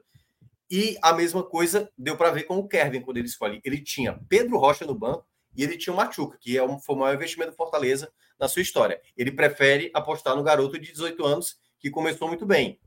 Só que aí, para falar do Kevin, é muito importante que o torcedor entenda uma, uma seguinte coisa: o Kevin é um jogador de muito talento, certo? Muito talento. Mas, ao mesmo tempo, é um jogador não pronto ainda para grandes desafios. Esse jogo, para mim, é muito claro para o torcedor entender que não precisa ter tanta exaltação, mas, ao mesmo tempo, também não é para ter preocupações tão grandes assim. É para se observar o que é que o Kevin tem de tanta qualidade, o que é que o Kevin tem ainda de dificuldade. Quando ele jogou o jogo passado, ele jogou centralizado, como meia. Ele não tinha tanta obrigação, até porque no esquema do Voivoda é uma linha de, são duas linhas de quatro e dois jogadores mais à frente. Ele tinha essa função de ficar mais adiantado. Ele não precisava voltar. Quando ele entra no lugar do Moisés, ele já precisa recompor o lado. Para um garoto de 18 anos, o gol, que o passe que ele dá para o gol do Galhardo é de um jogador que você vê, tem talento um cara que enxerga e dá um passe como ele dá, porque foi uma jogada rápida, né? É, o, o Sacha é, recupera a bola, o Luquinhas toca de primeira pro, pro Kevin, o Kevin de primeira já toca no Galhardo para fazer um gol, aliás, belo gol do Fortaleza. Mas esse mesmo jogador que tem essa facilidade de enxergar um passe é um jogador despreparado para uma disputa na área com 3 a 0 o jogo já vai acabar e de maneira estabanada cometer um pênalti muito bobo, entendeu? E aí, é, eu, eu, vi algum, alguns comentários, e eu mesmo falei isso na rádio. Ah, mas é apenas um garoto de 18 anos. Faz parte. Faz parte porque estava 3 a 0 Não pode fazer parte se você estiver jogando uma Copa do Nordeste, o jogo está 0 a 0 ou você, né, você cometer um pênalti como esse, e aí você dizer que faz parte. Ou você jogar um jogo de Copa do Brasil, ou jogar um, um jogo de Sul-Americano, um jogo de Série A. Então, o Kevin, ele é um jogador ainda não totalmente pronto, até mesmo para desenvolvimento de jogo. Eu destaquei isso até na goleada do, do, de 5 a 0 na rádio, né? E, é, quando eu estava comentando sobre isso. Ele é um atleta que ainda se atrapalha. Tanto que a jogada do pênalti começa com o erro dele. Ele, na lateral, ele comete o erro, aí a bola fica pipocando na área, e aí ele, de maneira atabalhoada, acaba se esbarrando com o jogador, quando na verdade ali ele deveria entender que não precisava ter que ir ao encontro do jogador, apenas disputar ali no espaço e simplesmente não se comprometer. E acabou cometendo, tanto que eu achei legal até o Ting e o Galhardo foram lá, né, para tentar aliviar a situação, para também não se sentir tão, é, pô, errei, errei, errei. E eu acho que o mais importante é isso, é entender que ele é um atleta ainda não pronto, ele é um jogador talentoso e que vai precisar, principalmente também eu vou, entender os contextos aonde você, tipo, aqui ele não está pronto para essa situação, porque eu lembro, acho que a torcida do Fortaleza vai, lembrar, quando quem era o, o ponto esquerdo, 2018, quando chegou. Marcinho, Marcinho, lembrei. Quando o Marcinho chegou no Fortaleza na Série B de 2018, o Marcinho estreou numa partida e acho que com 10, 15 minutos, o Marcinho pegou a bola e foi para cima, e foi para cima, e foi para cima, e driblava um, dois, três tal. E a torcida ficou tipo, nossa senhora, boa aquisição, o cara, o cara joga e vai para cima. E o Rogério sempre falou coisa na coletiva que eu concordei plenamente com ele, assim, ele é muito talentoso, mas ele tem que entender uma coisa.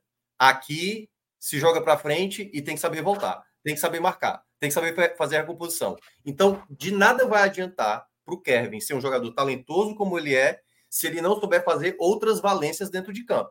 Entendeu? Então, para um jogador de 18 anos que acabou de chegar no time profissional do Fortaleza e que tem toda essa expectativa e a torcida está muito contente com isso, precisa entender que ele precisa ser trabalhado para outras coisas que muitas vezes é o que acontece mais em campo. Essa disputa que ele teve dentro da área é até mais comum acontecer dentro de campo do que a bola, o passe que ele deu para o Galhardo com a liberdade, né? A, a, a, roubada de bola, a, rapidez e a, a, genialidade que ele teve ali de rapidamente tocar para o Galhardo. Isso é raro acontecer no futebol, uma oportunidade de gol. Agora, disputa, falta, entender quando você está com amarelo, entendeu? Como você vai chegar no jogador, como você vai cavar uma falta, como você vai desacelerar. Então, tudo isso, o Kevin ainda está em processo de evolução. Por isso que eu, quando eu citei das outras vezes, que para mim o Cauã chamava mais atenção, porque o Cauã me, me, parece um jogador mais equilibrado. Ele já entende o acelerar, o desacelerar, ele ainda precisa aprimorar mais a questão defensiva. Então, são esses os pontos que eu queria destacar, principalmente desses dois jovens atletas, que para mim são a, as grandes surpresas do Fortaleza nesses três primeiros jogos. O quanto o Voivoda tem dado oportunidade, o que é, o que é legal, mas o quanto também precisa se entender que são jogadores que, por mais que há esse oba-oba em cima dos dois, mas que tem que se ter cautela e tem que ser, obviamente, Fortaleza trabalhar é, dificuldades que esses atletas ainda precisam se adaptar ao futebol profissional, porque é uma outra coisa, uma outra pegada que a base muitas vezes acaba não exigindo, né? Porque é um outro, outro tipo de jogo. É, geralmente o jogador que não consegue fazer essas outras funções, né, fica com a pecha de peladeiro, né? O cara é habilidoso e tal, mas para o jogo em si, para ser um jogador profissional, ainda ainda falta muita coisa, mas como você disse, meu, o Kevin que é o venezuelano, né? Que veio do, do Tátira. Isso. É que é considerado um dos. Laguaira, na verdade. Laguaira. Ele, ele é considerado um dos jogadores mais promissores, assim, né? Uma, aquelas revistas especializadas em atletas do mundo inteiro. Acho que ano passado foi ano retrasado, considerou ele um dos jogadores mais promissores né, que, que existem no, no futebol mundial. E é um jogador que, por isso que eu estou dizendo, ele tem muito talento. Dá para ver que quando ele tem a bola no pé, ele tem muito talento. Mas é muitas vezes é como você usa o seu talento a seu favor. Porque, obviamente, o jogo não, não é apenas pela qualidade, né? E eu, eu, você lembra muito bem. Eu até participei de uma live essa semana que, assim, um cara que eu, eu assim, eu gastaria todo o meu dinheiro para ter a certeza de que seria o principal jogador brasileiro pós-Ronaldo, seria o Alexandre Pato, cara, assim. Quando o Pato surge no Inter e ele chega no Milan, jogando aquele jogo, eu falei, meu amigo, o Brasil tá feito nos próximos três anos de Copa do Mundo aí, porque a gente achou um camisa nova perfeito. Chuta com a direita, com a esquerda, sabe cabecear, que nem, nem o Ronaldo sabia cabecear. E o Pato era completo. E eu, eu acho que vocês viram uma vez, né, que era o, o Cafu mencionando numa, numa entrevista que era ele, o Costa Curta, o Stan e o e o Maldini e o Pato só bravo em cima dos quatro, assim, sabe? Aí passou um tempo, o Cafu ligou para os caras lá do Milan, e aí? Teve uma lesão e deixou de ser o que era. E, e a gente sabe hoje como é que tá o Pato, né? Então, assim, muitas vezes um jogador promissor é saber trabalhar esse atleta. E são situações que acontecem, uma lesão, um, sabe, uma autoconfiança, muitas vezes, de alguns jogadores que surgem muito bem e depois acabam não entregando. Então, o processo com esses jogadores, Cauã e Kevin, requer tempo e requer paciência. Eles vão errar, eles vão cometer falhas, mas aí é, é, o futebol é isso. Todos o, o Caleb que está aparecendo na imagem, o Moisés cometeram tantos outros erros e, seu, e são jogadores hoje referências que, que foi na partida de hoje. Então, leva-se um tempo também para essa maturidade acontecer para cada atleta. Se é para errar, é, é, bom errar mesmo na primeira fase, contra o Iguatu em casa, que, é. que fica mais fácil, né? Se for, se for para errar. É, Minhoca, é, vamos para os destaques aí do, do Fortaleza. Vamos começar pelos destaques negativos. É, eu acho que o, é, o, Tinga, na minha avaliação, ele cometeu alguns erros de, de passe, né? Passe em profundidade, saída de bola, algumas perigosas. É um jogador, sim, certo? Só para deixar claro. Um jogador ideal hoje, assim. Não há, assim, o Dudu nem chega perto do que o, o Tinga consegue oferecer.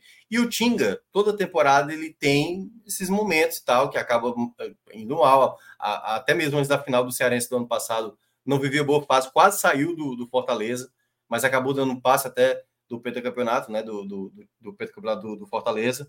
E é um jogador que, assim, se sobre o torcedor há de reconhecer que é um atleta acima de qualquer coisa, né? Embora, obviamente, quando estiver jogando mal, como eu acho que não jogou tão bem hoje, para mim foi abaixo. Outro jogador também que eu, eu senti que não participou tão bem do jogo hoje foi o Pikachu. E o Pikachu, desde 2021 eu falo isso, né? O Pikachu, se ele não fizer gol, se ele não der um passe para gol, ele geralmente aparece como jogador sumido do jogo, como foi o caso de hoje, né? Ele não foi um jogador tão participativo. O Pikachu não é um jogador tanto de criação. Ele não vai ser um jogador de pegar a bola, de criar, não. Ele é um jogador de finalização. É o jogador do penúltimo passe, no caso, dar o passe para o gol, né? ou pelo menos a, a pré-assistência, ou jogador da finalização, que tem uma qualidade absurda para fazer. Não à toa já tem 45 gols pelo Fortaleza. Então, o Pikachu, para mim, foi um jogador que não rendeu tanto e é já um jogador que, na minha avaliação, já começa a se estabelecer como um jogador é, titular. Que aí eu já coloco a terceira opção, que foi um dos jogadores que entraram vindo do intervalo. O Marinho, eu acho que não tem, não tem rendido tanto, sabe? As jogadas do Marinho não têm funcionado, já não tinha funcionado no primeiro jogo, depois ele até saiu lesionado. E agora, quando ele entra no segundo tempo, eu acho que ele não deu sequência a nada. O Galhardo, que muita gente, pessoal, é, cobra muito, e cobra com razão, né? É, e acha às vezes até exagerado, né? Às vezes eu fico parecendo um defensor do Galhardo. Mas é porque eu acho que às vezes há um exagero com o Galhardo. O Galhardo tem muita qualidade para uma lucidez, muitas vezes, de enxergar, dar um passe, né? o gol que ele faz, a, a própria jogada da movimentação, que foi uma, um contra-ataque do Fortaleza, que o Moisés estava livre, o Moisés deveria ter dado o passe para o Galhardo e não soltou. É, eu acho que seria uma boa possibilidade se o Galhardo tivesse recebido aquela bola o que acabou não acontecendo. Então, eu acho que esses três, assim, né, Marinho, juntamente com, com o Tinga e, e o Pikachu, para mim, foram três jogadores que ficaram mais abaixo hoje na partida. E os positivos? Você já deu um, um spoiler, né? Moisés, Caleb, são é. esses mesmos? É, eu já tinha falado, né? Para mim, o Moisés, o melhor, foi o jogador que mais deu trabalho para a defesa do, do, do, do Iguatu. O Caleb também vai entrar nessa conta, porque o Caleb, o Caleb ele é, ele é muito talentoso. Ele é muito talentoso.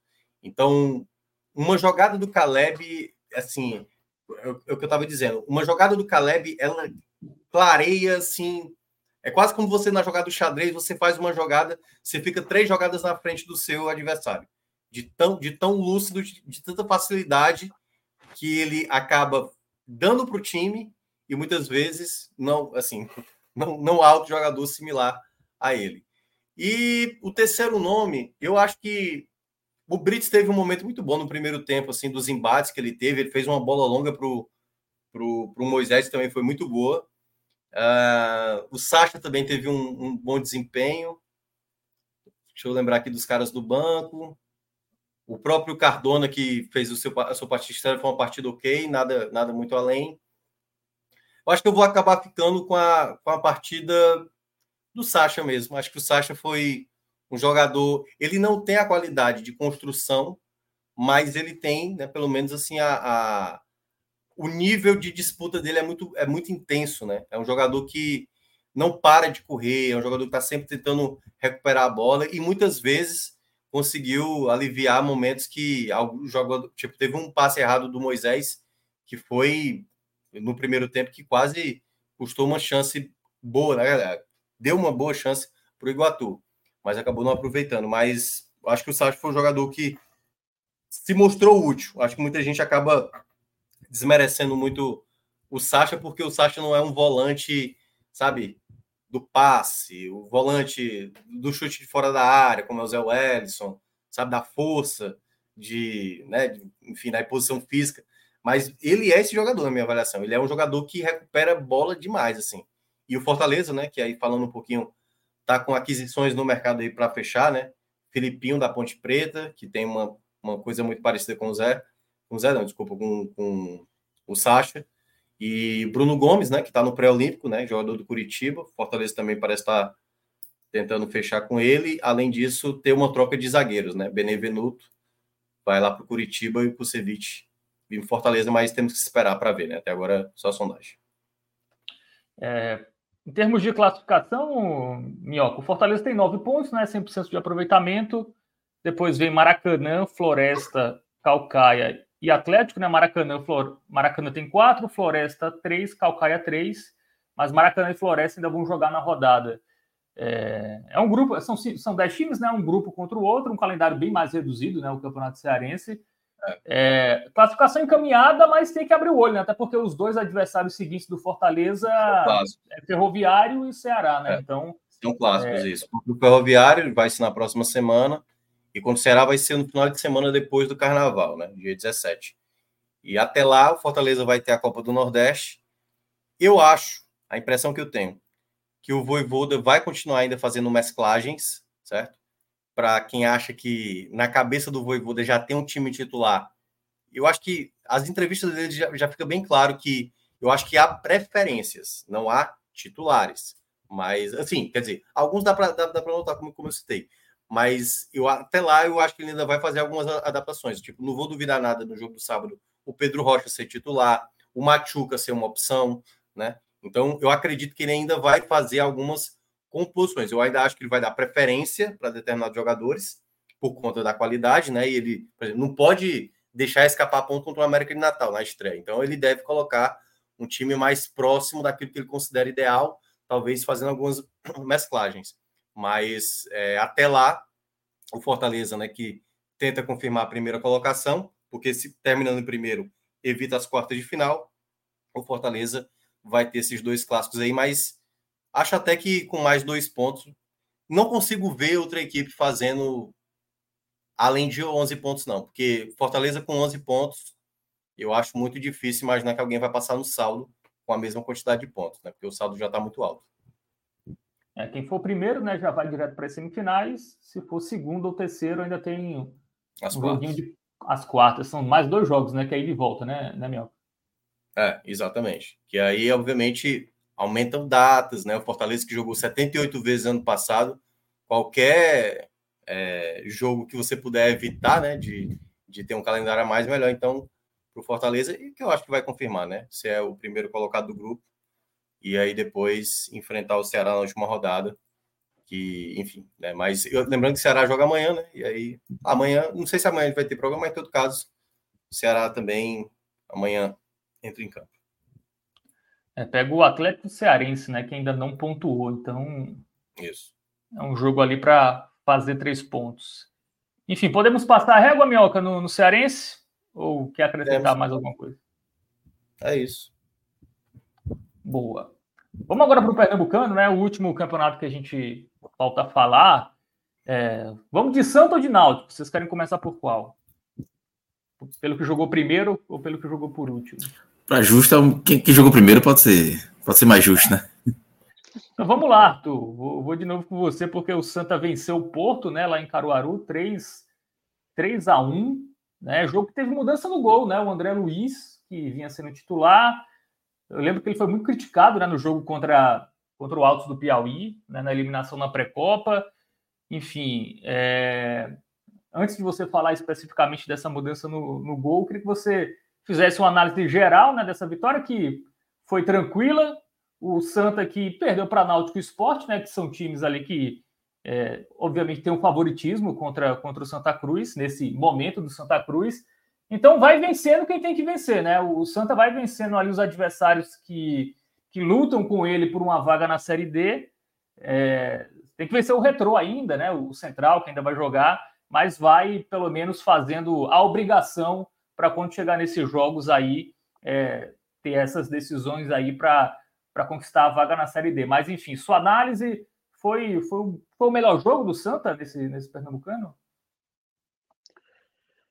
É, fico na dúvida. É, eu acho que a partida contra o, contra o Flamengo, embora o Santa tenha vencido só por um gol de diferença, né? E as outras vitórias foram por dois gols de diferença, mas eu acho que talvez tenha sido ali quando o Santa mostrou maior volume. É porque o Santa naquela partida perdeu muitas chances claras de gol, né? Ali, se o resultado da partida fosse 4 a 0 não seria nenhum absurdo. O Santa perdeu umas três ou quatro assim chances claríssimas assim que você vê o lance e não consegue entender como é que a bola é, não entrou. Mas falando do jogo de hoje, é, eu, você até falou para a gente comentar a parte ali de André Luiz até um pouco mais para frente, mas eu eu acho que vale a pena a gente trazer porque é um ponto que querendo ou não é um começo da análise da partida, né? E tem alguns pontos ali que eu acho que dá para linkar até com o comentário do jogo, da expectativa e até do que aconteceu dentro de campo. É, a primeira surpresa que eu tive antes do, do jogo começar foi justamente essa troca no gol. E a, e a surpresa que eu tive é porque talvez André Luiz tivesse vivendo, na minha opinião, o melhor momento dele no gol do Santa Cruz.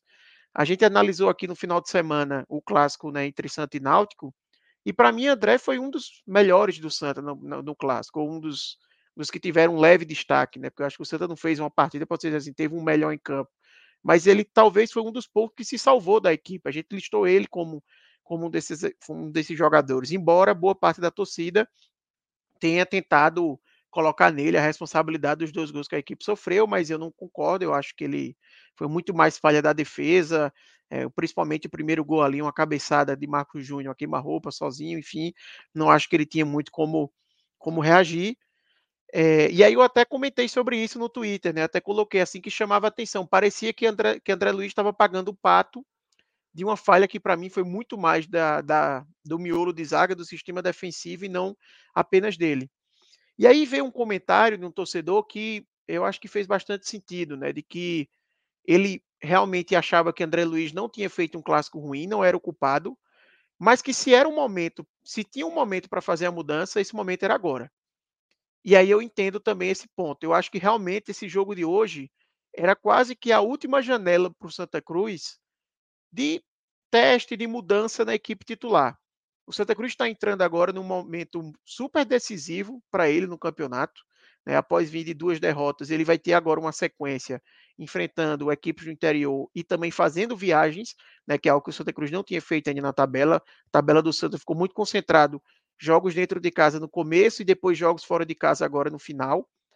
E aí todos os jogos serão decisivos, mas os jogos eles vão ganhando a cada rodada que passa uma maior conotação decisiva, não só pelo campeonato estar andando, mas porque os adversários que o Santa vai pegar daqui para frente, eles são mais complicados do que o Porto, que o Santa enfrentou hoje. Dos jogos que faltavam, o Porto era o adversário mais acessível que o Santa teria é, na competição. Então é um pouco daquilo, ó. Se você quer mudar a hora é agora. Porque você também mudar num jogo que seja mais decisivo, você mudar, por exemplo, enfrentando um retrô, até mesmo enfrentando o Petrolina, vai sempre ter um pouco daquilo. Caramba, inventou mesmo num, num jogo que o Santa não podia vacilar, sabe? Por que não testou esses caras antes, quando tinha um jogo mais tranquilo?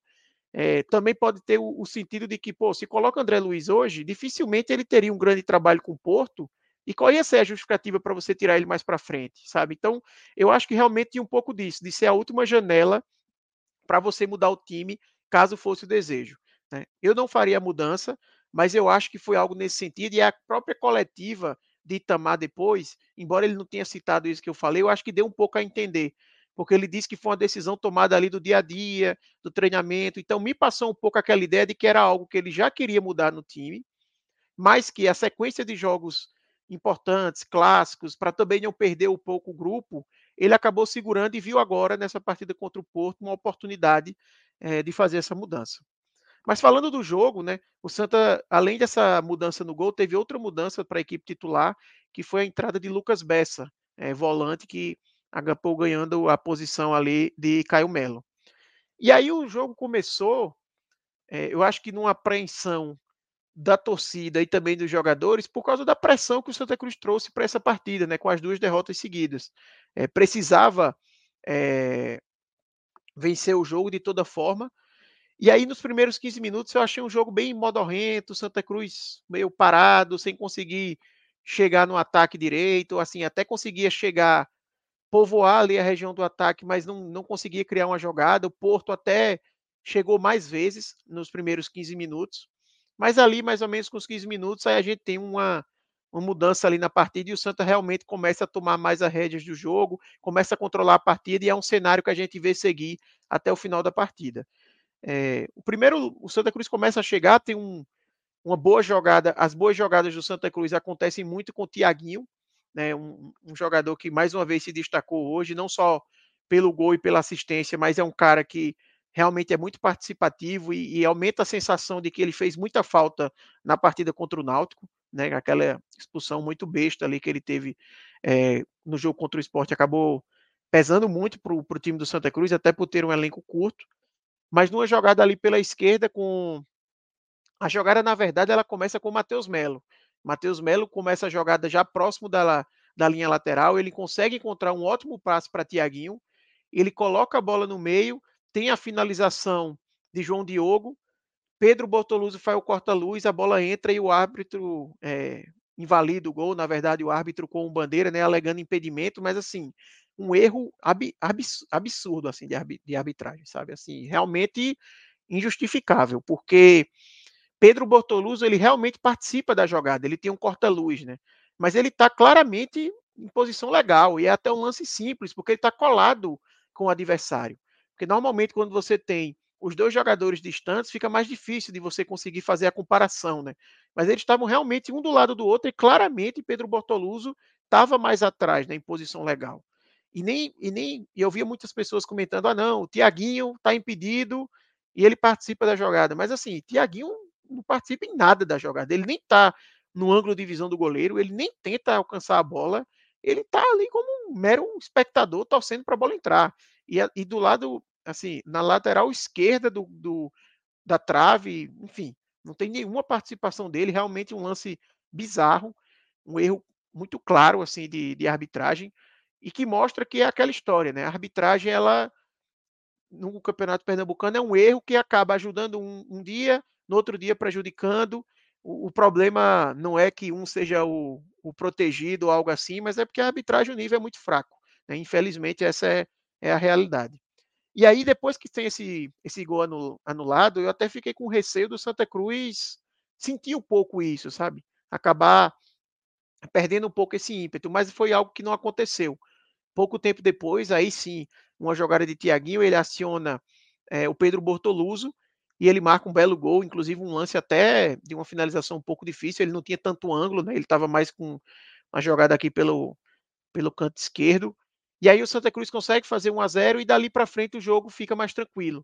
Né? Tendo o placar a seu favor, o Santa Cruz consegue controlar o jogo ainda mais. Né? Ele já vinha controlando, mas consegue ter é, mais tranquilidade na partida desce para o intervalo e, perdão, ainda no primeiro tempo tem um, um, um, lance triste, assim, que a gente precisa falar, que é a lesão de Lucas Bessa, né?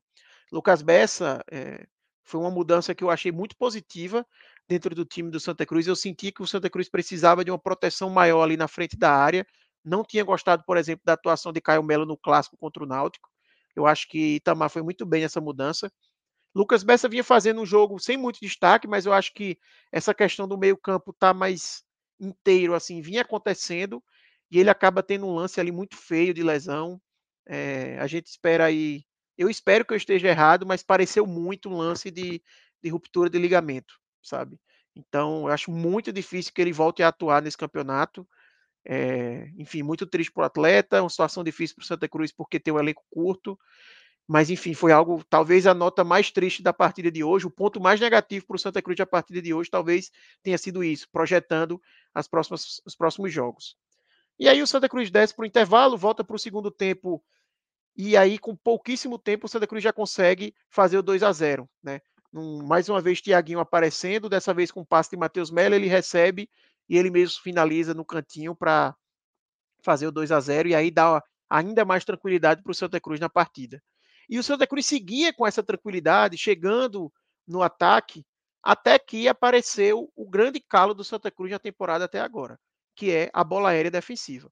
Mais uma vez, numa jogada de escanteio, é, a zaga fica basicamente todo mundo olhando só a bola, ninguém repara nos jogadores. Eu até observei mais uma vez no replay, assim, o único jogador do Santa Cruz que olha a bola, obviamente, mas também se preocupa com quem está marcando, é Totti. Todos os outros parecem estar tá olhando apenas a bola. E aí o jogador do o jogador é, do Porto acaba subindo com uma certa liberdade, mas também com a sensação de que parece que só ele pulou, o resto do, da equipe do Santa realmente só observando. Eu achei a falha mais latente ali de Lucas Siqueira e é, Rafael Pereira. E aí sai o gol né? No, no que é o maior ponto negativo do Santa Cruz. E aí eu volto para o ponto do goleiro, porque assim, se fosse André Luiz levando esse gol que o William levou hoje, meu amigo, tinha dado muita confusão no Twitter, viu? Porque eu achei, por, eu achei um gol muito mais defensável do que os gols que a gente teve do Santa Cruz contra o Náutico, por exemplo. Uma cabeçada que não foi com tanta força, é, não foi tão no canto. Eu acho que o William ele acabou errando ali porque ele sai, depois resolve voltar, fica nessa nesse vai e volta, enfim. É, mas eu não estou aqui também para culpar o William no lance, é só para o torcedor também botar um pouco a mão na consciência, porque a sensação que eu tinha de que toda bola o torcedor procurava de alguma forma culpar André Luiz. E a gente viu hoje um gol bem mais defensável é, sendo tomado aí, não era André Luiz que estava no gol. Depois disso, por alguns minutos, o Porto dá a entender que ia colocar um certo risco né, para o Santa Cruz na partida, que ia é, buscar o empate. O jogo que parecia 100% controlado ficou um pouco é, nesse sentido, mas aí o Santa consegue, pouco tempo depois, já marcar o terceiro gol. É, um, um, belo chute de Caio Melo de fora da área, que o goleiro do Porto acaba aceitando também.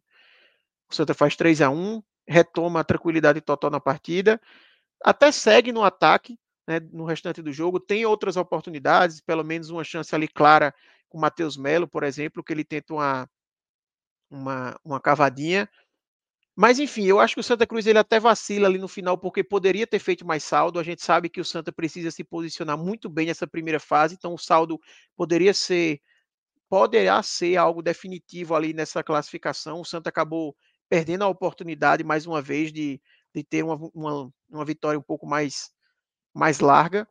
Mas eu acho que fez um jogo tranquilo, igual a gente viu aqui na, na matéria do, do NE45. Eu acho que o Santa consegue vencer com tranquilidade, consegue cumprir a primeira das suas metas nessa viagem que vai fazer o interior, né? Agora o Santa Cruz vai pegar o Petrolina lá no Paulo Coelho uma partida mais complicada. O Santa faz a primeira parte, somos três pontos. E desde o programa ali, no, no programa depois do clássico contra o Náutico, eu já tinha projetado que o Santa Cruz precisava de seis pontos nesses dois próximos jogos para poder voltar depois para enfrentar o Retrô com um pouco mais de tranquilidade. Né? Eu não acho que o Santa vai estar numa situação tranquila no campeonato, mas vai poder observar um pouco o que aconteceu ali com o Central e Retrô e ver se dá para ele talvez negociar um empate, se dá para ele é, enfim, o que é que dá para ele fazer ali dentro dessa partida? Ele precisa desses seis pontos para voltar para os eixos. Embora sejam dois jogos de nível mais alto, os, as duas derrotas elas acabaram tirando um pouco o Santa Cruz do eixo ali e ele precisa retomar esse ponto para também não, não acabar complicando a campanha dele, é, pensando principalmente em vaga na Série D do próximo ano. Bom, sobre o jogo foi isso. Não sei se vale já emendar aqui, Cláudio, sobre a eu, Agora que eu vi que, que Fábio caiu. Mas só, é, só um parênteses, Arthur, sobre, sobre o lance de impedimento. Não quis interromper tua análise, mas eu estava indo para os aflitos e, e aí eu estava ouvindo o jogo na Rádio Jornal e um sei se foi um comentarista, um repórter lá, acabou comentando essa questão do, do jogador, acho que é Tiaguinho, né, que estava ao lado do goleiro, né, não que estava à frente, que não estava impedido, falando que o impedimento foi marcado por aquele jogador. E assim, não, não vi sentido nenhum daquele jogador de, de ser marcado impedimento aquilo ali. Enfim, é uma arbitragem tão confusa que. E eu acho que não foi isso que foi marcado, viu, Cláudio? Porque, assim, pelo gestual do árbitro, ele até faz um gesto de. do. De, de que Pedro Bortoluso abre as pernas para a bola passar, sabe? Do corta-luz. Então, parece bem claro, assim, para mim, que na verdade ele marcou impedimento de Bortoluso porque ele faz esse gesto como se fosse indicando a participação de Bortoluso no lance, e a jogada reinicia, ele coloca a bola onde Bertoluso estava, que é bem ali no meio da área. Ele não, não vai ali para a lateral onde estava Tiaguinho, ou indica que o lance era de Tiaguinho, sabe? Então. É... E Bortoluso não estava impedido, né?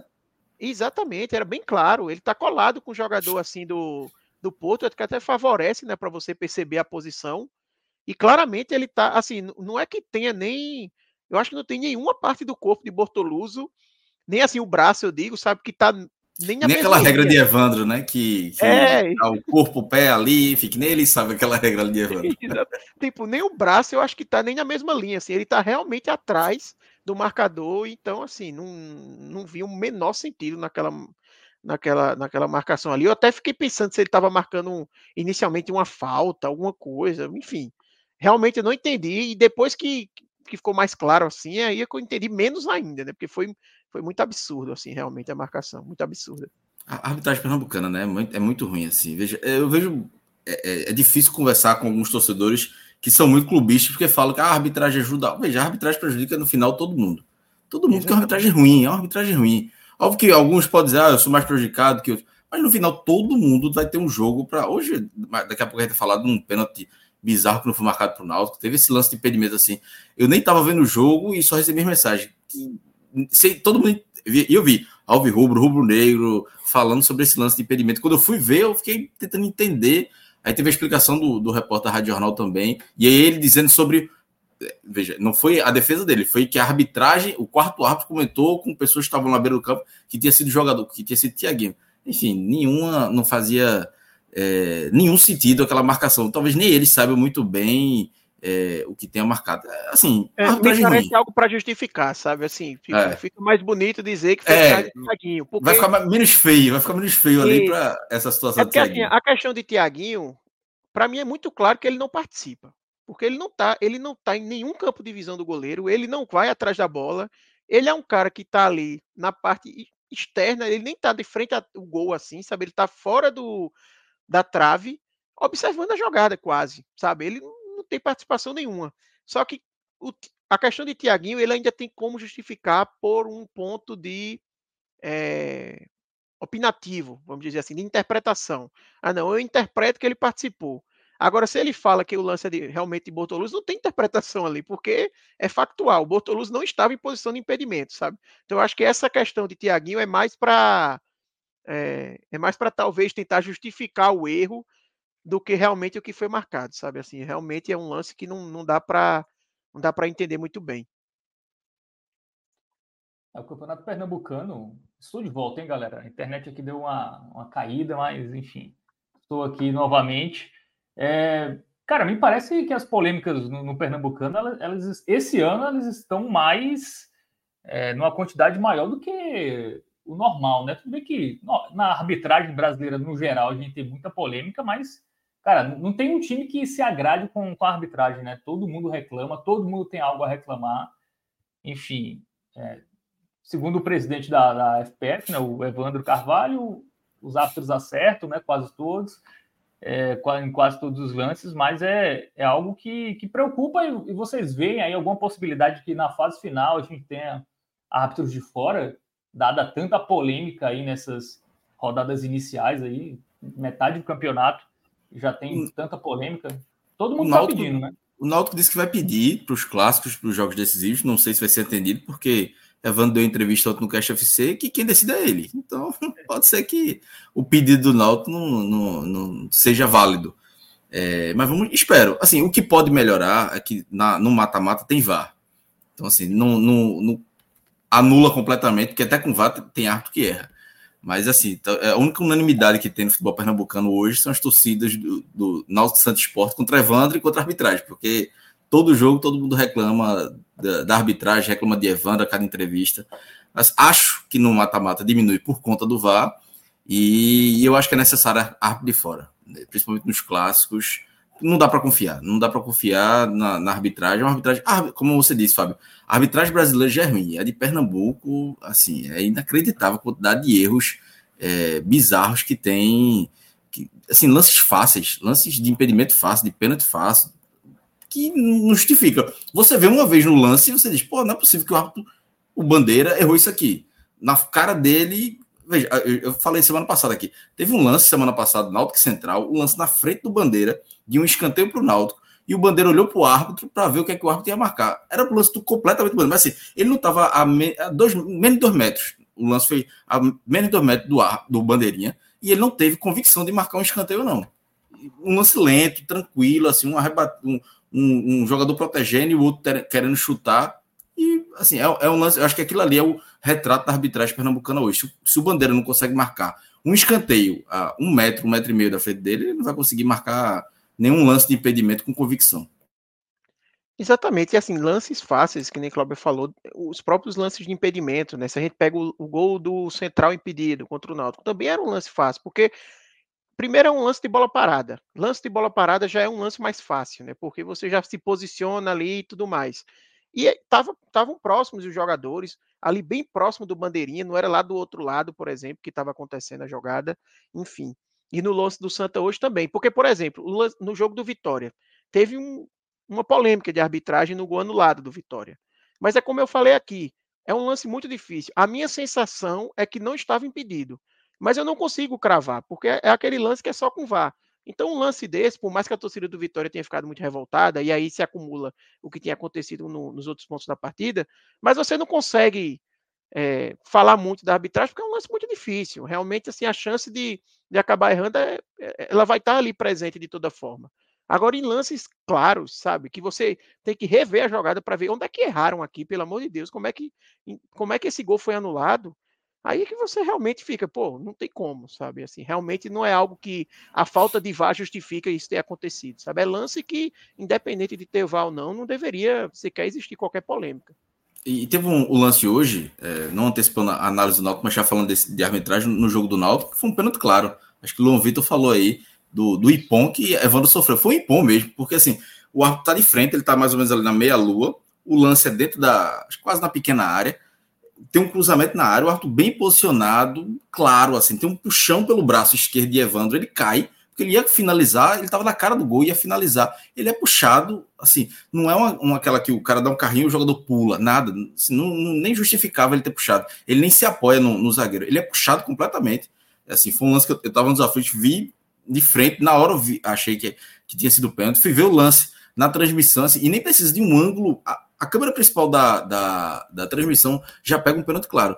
E o árbitro bem posicionado, na, na teoria, né? assim, não, tá, na, na prática também, ele estava bem posicionado. Ele, eu acho que ele não quis marcar. Ou então ele não, não enxergou, porque nem tinha tantos jogadores na frente ali, para ele não ter visto um lance é, é, que chega a ser escandaloso. Mas, como disse, é uma, é, é uma questão de, de, de ruindade mesmo da, da arbitragem pernambucana, que todo jogo tem. Veja, não é um erro pequeno, não, é um erro grande. É um erro grande. O, o, dois jogos hoje do Pernambucano, a gente está falando de dois lances bizarros que não foram marcados pela arbitragem. Não, e assim, é. Cláudio, no caso do Santa, por exemplo, deu sorte que pouco tempo depois o Santa fez o gol. Mas imagina se o Santa empata esse jogo 0 a 0 O prejuízo que seria para o Santa Cruz esse gol ter sido anulado, né? No caso do Náutico também, pelo menos o Náutico venceu de 1 a 0 não, não, não, não chegou a ter uma mudança de placar evitada por causa disso. Mas assim, a gente pode ter qualquer jogo, o, o jogo do Náutico contra o Central, a gente teve o, um impacto grande para o Náutico, né, do, do gol de empate ali. O Náutico estava na vantagem, se o Central não empata o jogo ali no final do primeiro tempo, talvez o roteiro inteiro da partida fosse mudar para o segundo tempo, enfim. Então, é, enfim, é algo que realmente impacta bastante.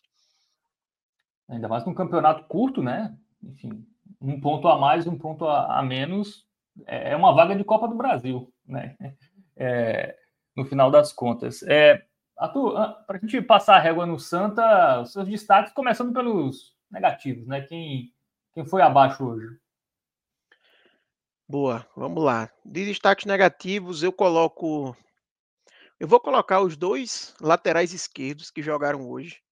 Eu acho que Juan Tavares, mais uma vez, não fez uma boa partida. Eu já não tinha gostado dele contra o Náutico. Acho que ele hoje também não foi bem, é, errando bastante. Ali ele até jogou só 45 minutos. Eu acho que ele tem algum, alguma, até alguma questão ali da parte física que ainda precisa aprimorar. Ele nunca consegue fazer os 90 minutos de jogo. E aí eu, eu tinha achado o primeiro tempo dele ruim. Só que quando eu vi João Vitor jogar o segundo tempo, que foi quem entrou no lugar dele, eu comecei a achar que Juan Tavares nem foi tão mal assim, porque João Vitor, meu amigo, não acertou basicamente nada na partida. Muito, muito mal. Eu acho que ele até foi o, o pior do jogo. Então, colocaria esses dois como principais. É, deixa eu ver mais aqui. Também citaria a dupla de zaga, eu acho que vale uma citação negativa. É, assim, mais uma vez o Santa Cruz levando um gol de cabeça contra o Porto, que é um adversário frágil, sabe? Assim, por mais que o jogo tenha sido tranquilo, porque o Santa com pouco tempo depois conseguiu abrir o 3 a 1 mas você. É, é, é o que eu vinha falando aqui, é só até repetitivo. O Santa só vai conseguir ser verdadeiramente competitivo quando ele conseguir resolver esse problema dele da bola aérea. Obviamente que o problema da bola aérea do Santa Cruz não passa apenas pelo miolo de zaga, mas os zagueiros eles estão presentes em quase todas as bolas que o Santa Cruz levou o gol dessa maneira. E dos sete gols que o Santa levou no campeonato, cinco foram assim. Em quase todos eles você vê uma falha ali de um dos zagueiros, sabe? Então eu acho que eles realmente estão tão bem mal aí na partida, no, no campeonato, perdão, estão devendo. É, eu acho que Lucas Siqueira também ficou um pouco abaixo, mas não sei se entra no, no mesmo nível que os outros. Eu colocaria então os dois laterais esquerdos e a dupla de zaga como os principais destaques negativos. Na positivos? parte dos positivos, é, para mim, Tiaguinho foi o melhor da partida. Eu acho que não, não teria como ser muito diferente. Né? Ele fez um gol, deu uma assistência, participou em outros lances. É, Tiaguinho, ele é um cara que talvez João Diogo, por exemplo, ele receba mais a bola do que Tiaguinho na partida. Mas Tiaguinho é mais eficiente, pelo menos vencendo nas últimas, nas últimos jogos. Ele está sempre participando de gol, de assistência. Ele é um cara que, se você vê, ele tem. É, não vou ter agora de cabeça. Eu acho que ele tem quatro jogos pelo Santos e seis participações em gols, algo assim, ou são cinco jogos. Ele, ele tem, um, tem números muito interessantes. Eu acho que são quatro jogos realmente, porque tem um, um jogo contra o Náutico que ele não participou, né? Então, enfim, ele é um cara que é muito decisivo. É, hoje foi super decisivo. Ele deu o passe para o primeiro gol, ele marca o segundo gol. Então, é um jogador muito importante e, e, e, é até engraçado assim, porque o Santa tentou contratar Tiaguinho por vários anos, né? Tiaguinho ele sempre foi um algoz do Santa Cruz quando jogou pelo Jacuipense, o Santa Cruz sempre quis contratar ele, não conseguia. Sempre era uma novela, todo ano basicamente surgia. O Santa Cruz especula a contratação de Tiaguinho. E aí nisso, quando demorou tanto para vir, ele veio esse ano, eu já pensei, pô, tá na cara que ele vai vir, não vai jogar nada no Santa. Aquele cara que você insiste, insiste, insiste, insiste quando vem não não agrega, mas tá, tá sendo o contrário. Eu acho que ele está ajudando bastante, então é, hoje, mais uma vez, eu coloco ele como o melhor da partida. E nas outras duas posições eu coloco o Matheus Melo, né, de praxe, como sempre, ele se destacando nesse time do Santa Cruz. É, realmente é um, um, camisa 10 assim que se a gente for puxar os últimos anos do Santa Cruz, faz tempo que o Santa Cruz não tem um jogador que, que consegue desempenhar tão bem quanto ele tanto participando, é algo que eu venho batendo na tecla aqui, tanto participando na frente, ele é o, o cara. Os, 15, os primeiros 15 minutos, por exemplo, Santa Cruz não foi bem. Foi muito porque Matheus Melo estava sumido na partida. Quando ele entra um pouco mais no jogo, o Santa Cruz cresce de, de produção. Então o Santa Cruz precisa muito dele nos jogos. É um cara super importante que consegue é, levar o Santa Cruz ao ataque, mas que também participa muito na fase defensiva. Ele briga muito, para roubar a bola. Tem, tem lance de gol do Santa Cruz que começa em roubada de bola dele. Então, o, o lance do gol anulado, por exemplo, começa com um belo passe dele. Ele que dá o passe para Thiaguinho fazer o gol. Então, mais uma boa atuação dele. E em terceiro lugar, eu diria Pedro Bortoluso. E não só pelo gol, tá? Eu acho que o gol, claro, foi super importante. E para um camisa 9, o gol é sempre importante. Mas eu, programa por programa aqui, sempre Fred fala: pô, Pedro Bortoluso tá devendo. E eu sou um cara que vou meu na contramão. Eu acho que ele está sendo muito importante para o time. Né? Eu até coloquei um tweet hoje sobre isso, falando que achava que era uma opinião impopular, mas teve tanta gente dizendo que concorda comigo que talvez nem seja tão impopular assim. Mas eu acho que ele é um cara, ele não é um nove goleador. É, e quando eu digo que não é um nove goleador, não é que ele finalize pouco, mas ele não é aquele cara de um passe, de, de um toque na bola, perdão, sabe? Tipo, o Santa Cruz teve Pipico, por exemplo. Era um jogador que era um toque na bola e fazia o gol. Ou o Hernando Brocador, talvez tenha sido o expoente desse tipo de centroavante, né? O cara que só dá um passe ali e é decisivo. Ele não é muito assim, ele é um cara que participa do jogo. Ele sai muito da área, usa muito o corpo, faz bem o pivô. Você pode reparar que quase que todas as jogadas do Santa Cruz de ataque acabam passando por ele em algum momento, sabe quando precisa abrir a jogada para os pontos. Então, assim, é, os pontos souberem aproveitar, ele abre muito espaço, sabe? Ele participa muito bem e dá espaço também para eles serem decisivos. Então, eu acho que é um cara que ajuda muito para o time. E hoje eu acho que ele fez uma boa partida e ainda pôde contribuir com um gol diretamente. Então, também teria essa, essa menção aí a ele. Só um último comentário, Fábio. Não vou colocar o William entre os piores, mas eu senti mais segurança com o André Luiz no gol do que com o William hoje, tá? É, não achei, não achei ele muito seguro. É, eu acho que ele tem a favor o fato de ser um goleiro alto, tem mais de 1,90m, né? É, é, o oposto ali de André Luiz, podemos dizer. Mas realmente não senti muita segurança, sabe? É, nos lances ele que, ele que precisou participar, o lance do gol, eu acho que era uma bola defensável ali, por exemplo, fazendo muita cera, sabe? Tipo, no começo do segundo tempo já fazendo cera, segurando o jogo. Como eu disse, Santa Cruz deveria ter aproveitado a oportunidade para fazer é, uma vantagem maior. Então, só para ficar registrado aqui que embora talvez a maior parte da torcida não vai concordar comigo, mas eu, eu ainda acho que André Luiz passa mais confiança do que do que o William, pelo menos tirando pela partida de hoje, né? A amostragem de William é pequena. Será que tem volta ou o William vai ser titular daqui para frente? Ou, ou, o Itamar quis observar e pode ter essa mesma essa mesma avaliação que tu e, e voltar ali com o André? Tu acha que isso pode acontecer? Eu acho difícil, viu? Até porque goleiro é uma posição que você não pode ficar muito nessa de bota, tira, você tem que meio que escolher, né? Pelo que eu falei até no começo, eu acho que essa escolha agora de, de colocar o William foi muito mais algo do tipo, pelo dia a dia, pelo trabalho nos treinos. Já havia sido tomada a decisão que o William seria titular. E agora foi a janela de oportunidade para que isso acontecesse, do que, ah, vamos dar o jogo do Porto para o William, que eu vou avaliar ele. Porque não faz nem sentido, sabe? Assim, a tendência nessa partida de hoje é que o William fosse muito pouco acionado. Não faz nem sentido que você use esse jogo para vou avaliar o goleiro considerando uma partida contra o Porto, sabe? Então, eu acho que foi muito mais algo do tipo, já havia sido decidido, decidido isso internamente, talvez internamente o que eu falei, o pessoal não corrobore, acho que, que o William passa mais confiança do que, do que André, e eu imagino que o William vai acabar seguindo como titular. Tá? Me surpreenderia se é, no próximo jogo André voltasse a ser titular. Eu acho que vai acabar ficando o William, a não ser que, assim, que a avaliação seja isso que eu falei, mas que assim, pô, beleza que eu queria ele, mas o cara foi mal, não foi bem naquele lance, vamos voltar André mesmo e vamos seguir. Eu acho que de toda forma, assim, quem voltar contra o Petrolina tem que ser o goleiro até o final do campeonato. Não dá para o Santa ficar nessa, sabe? Me lembra muito o caso, por exemplo, do Santa em 2022, que ficava toda hora trocando de goleiro entre Jefferson e Clever, justamente porque nenhum dos dois passava confiança, e no final eu acho que o Santa Cruz não conseguiu nem extrair o melhor de um dos dois, assim, que era dar uma confiança, dar sequência para o cara ganhar ritmo. Eu acho que é, é importante o Santa tomar logo essa decisão e, e seguir. Arthur, olhando o campeonato do, do Santa, né, que é conseguir uma vaga na Série D, é, dá para conseguir essa vaga nessa primeira fase, né? Claro, a gente imagina que Náutico Esporte realmente confirmem aí o, o favoritismo e termine na, nas duas primeiras colocações, então já não entra na conta, né? É, o, o, o, Santa hoje ele tem a mesma pontuação, ele tem um ponto a menos em relação ao Central, mas ainda joga com o Central.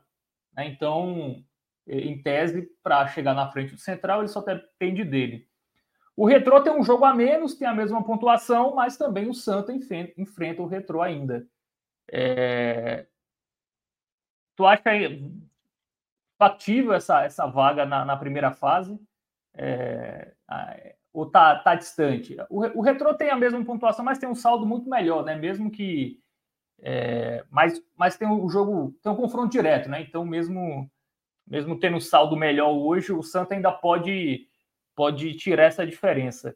Mas tu ainda confia ah, no, no Santa ainda para ter essa vaga logo nessa primeira fase? Ou tu vê um pouco mais, mais complicado pelas campanhas de Central e Retro? Veja, é, eu tenho tentado pensar um pouco mais jogo a jogo. Assim, então, o meu pensamento inicial era fazer esses seis pontos contra Porto e Petrolina, e aí, quando for enfrentar o Retrô, que é o jogo em seguida que o Santa Cruz tem, observar como vai estar a tabela, né? Se o Retrô, por exemplo, somou os seis pontos nesse meio tempo, se o Central somou os seis pontos, como é que ficou ali e tudo mais. É, eu acho que, obviamente, é completamente viável que o Santa Cruz ainda consiga. O Santa Cruz ainda tem os dois confrontos diretos. Então, é, se o Santa Cruz fizer a parte dele, por exemplo, nesses confrontos, ele tem tudo para ficar na frente dessas equipes. E aí depois seria manter isso nos, nos outras, nas outras partidas, né, que tem contra Afogados e Petrolina. Viável é. Não acho que o Santa é favorito para isso. Tá? Eu acho que o Retrô ele segue sendo o favorito para conseguir essa vaga da, da primeira fase. Eu acho que o Santa, obviamente, ele tem que mirar conseguir essa vaga da primeira fase. Se o Santa conseguir essa vaga da primeira fase, ele já resolve ali o que é o seu principal objetivo. Mas caso não consiga, é muito importante que o Santa Cruz seja o segundo colocado nessa disputa aí pela vaga na Série D. Justamente para que, vamos supor que seja o Retrô o primeiro, né? Que eu imagino que seja o favorito nesse momento. Se o Santa fica em segundo e no mata-mata o Retrô é a equipe melhor posicionada, o Santa Cruz herdaria essa vaga do Retrô da primeira fase. Então, por isso que é importante o Santa se posicionar bem. E não só por isso, porque se o Santa fica em terceiro, e é algo que a gente já comentou aqui no programa, se o Santa fica em terceiro nessa disputa na primeira fase, se ele for para o mata-mata, disputando com, vamos supor, supor aqui como exemplo, o Central, disputando com o Central, para saber quem vai ficar com a vaga no mata-mata, o Santa vai ter que ficar uma fase acima do Central ou então, se os dois chegarem na final, ter sido campeão. Porque se os dois caírem na mesma fase e o Central tiver feito uma campanha melhor na primeira fase, na classificação final o Central vai ficar na frente. Porque a primeira fase é o critério de desempate para quando você cai na mesma fase. Então, é muito importante esse posicionamento na, na primeira fase.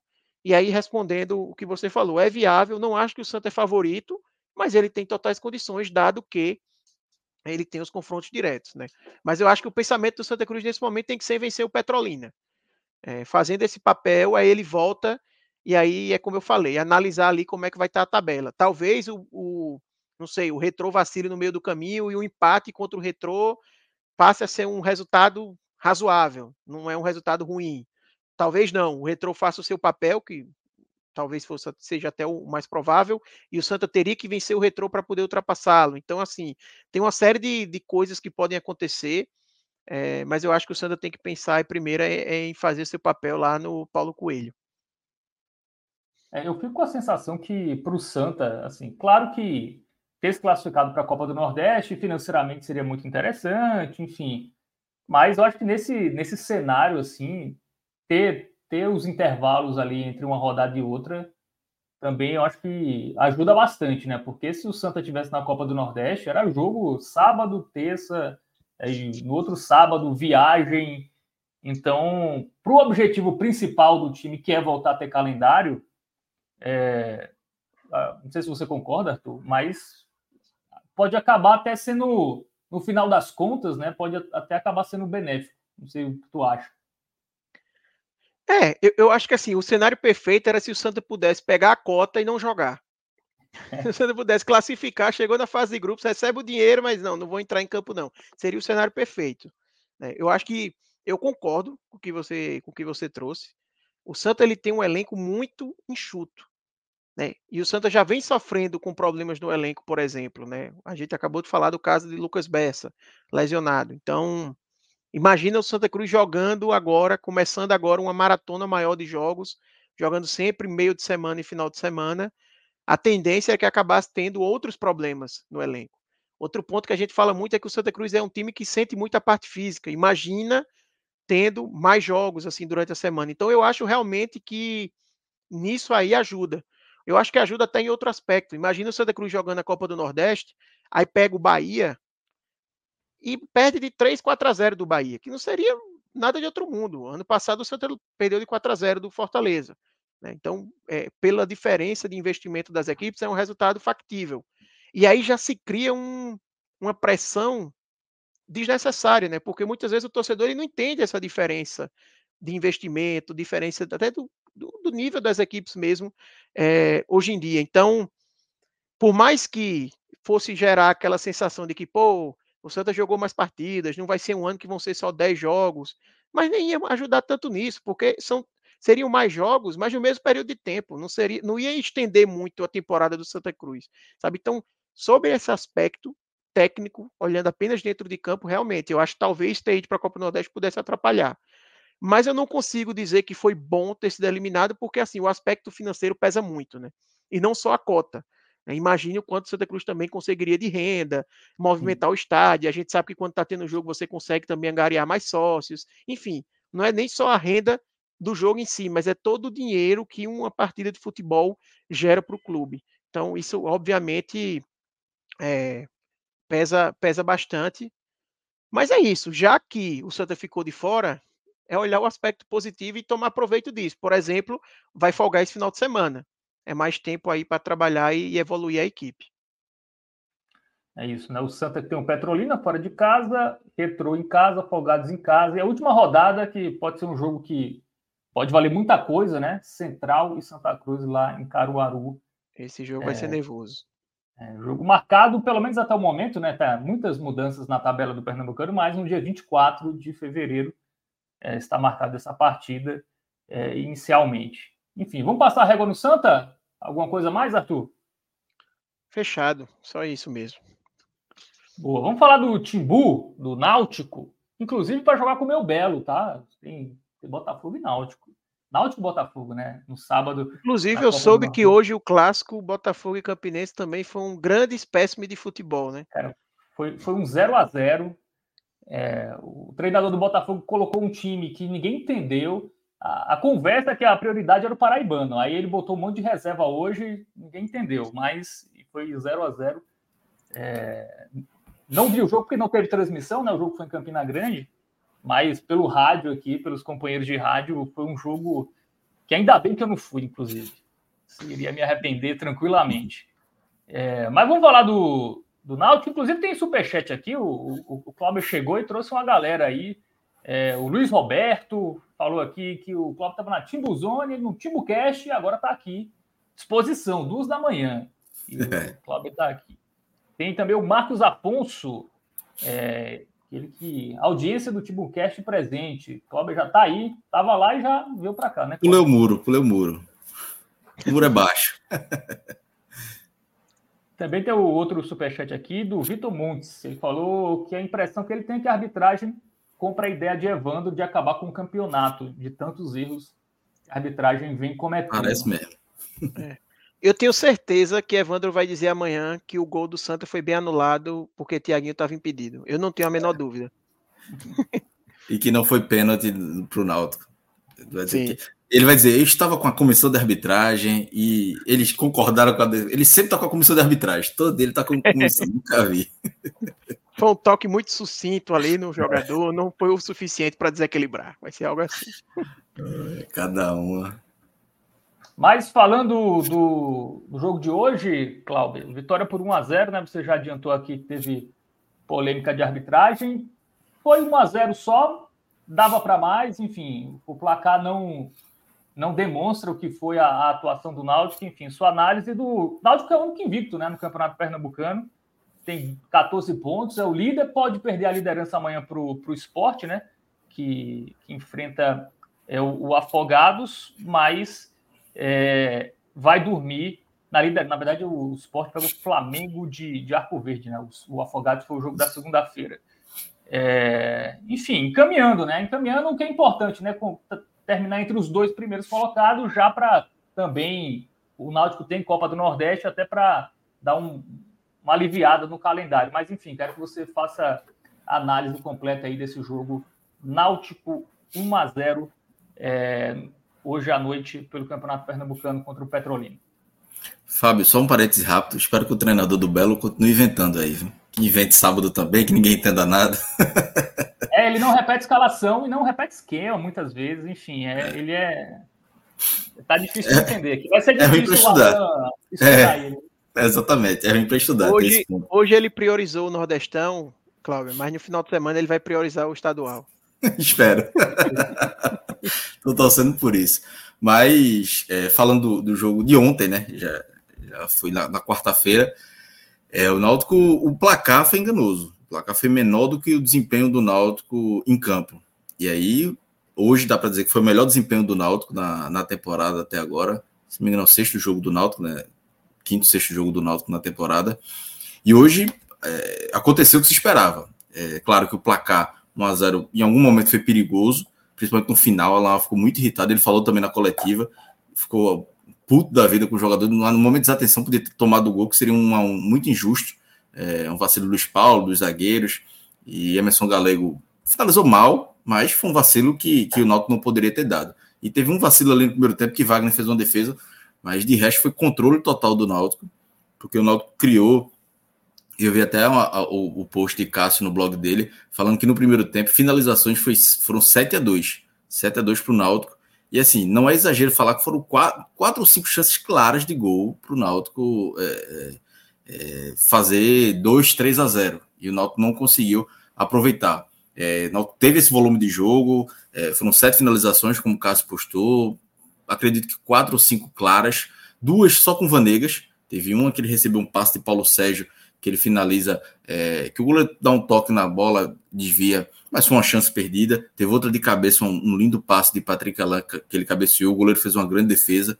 O goleiro é, do, do, do Petrolina fez três ou quatro defesas ali muito boas. Alain, o nome dele. É, do lado do Petrolina, sem dúvida nenhuma, foi o melhor em campo.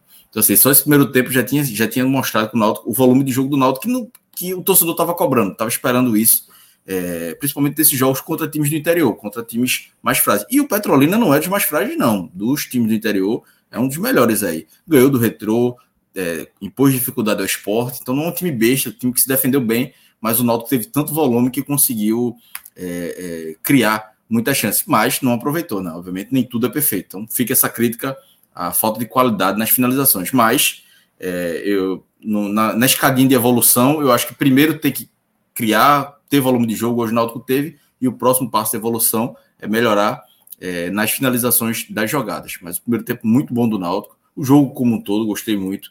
É, no segundo tempo, o Náutico volta, é, faz logo 1 a 0 com, com, com Raiva Negas, uma jogada de, do trio de ataque, né? Bárcia trocando passes com, com Paulo Sérgio, Bárcia dá o cruzamento para Ravanegas fazer o gol.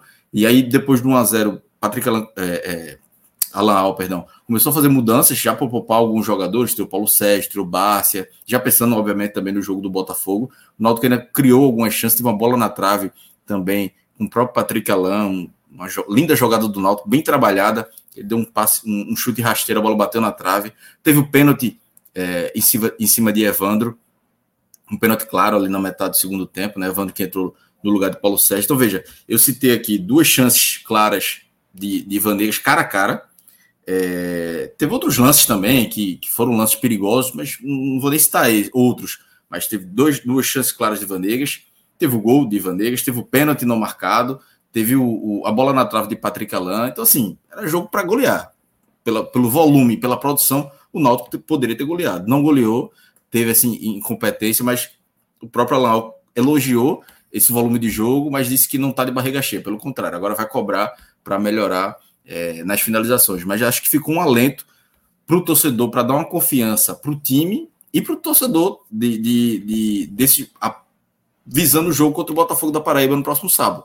Porque nas pretensões do Náutico, é um jogo que o Náutico não pode desperdiçar pontos.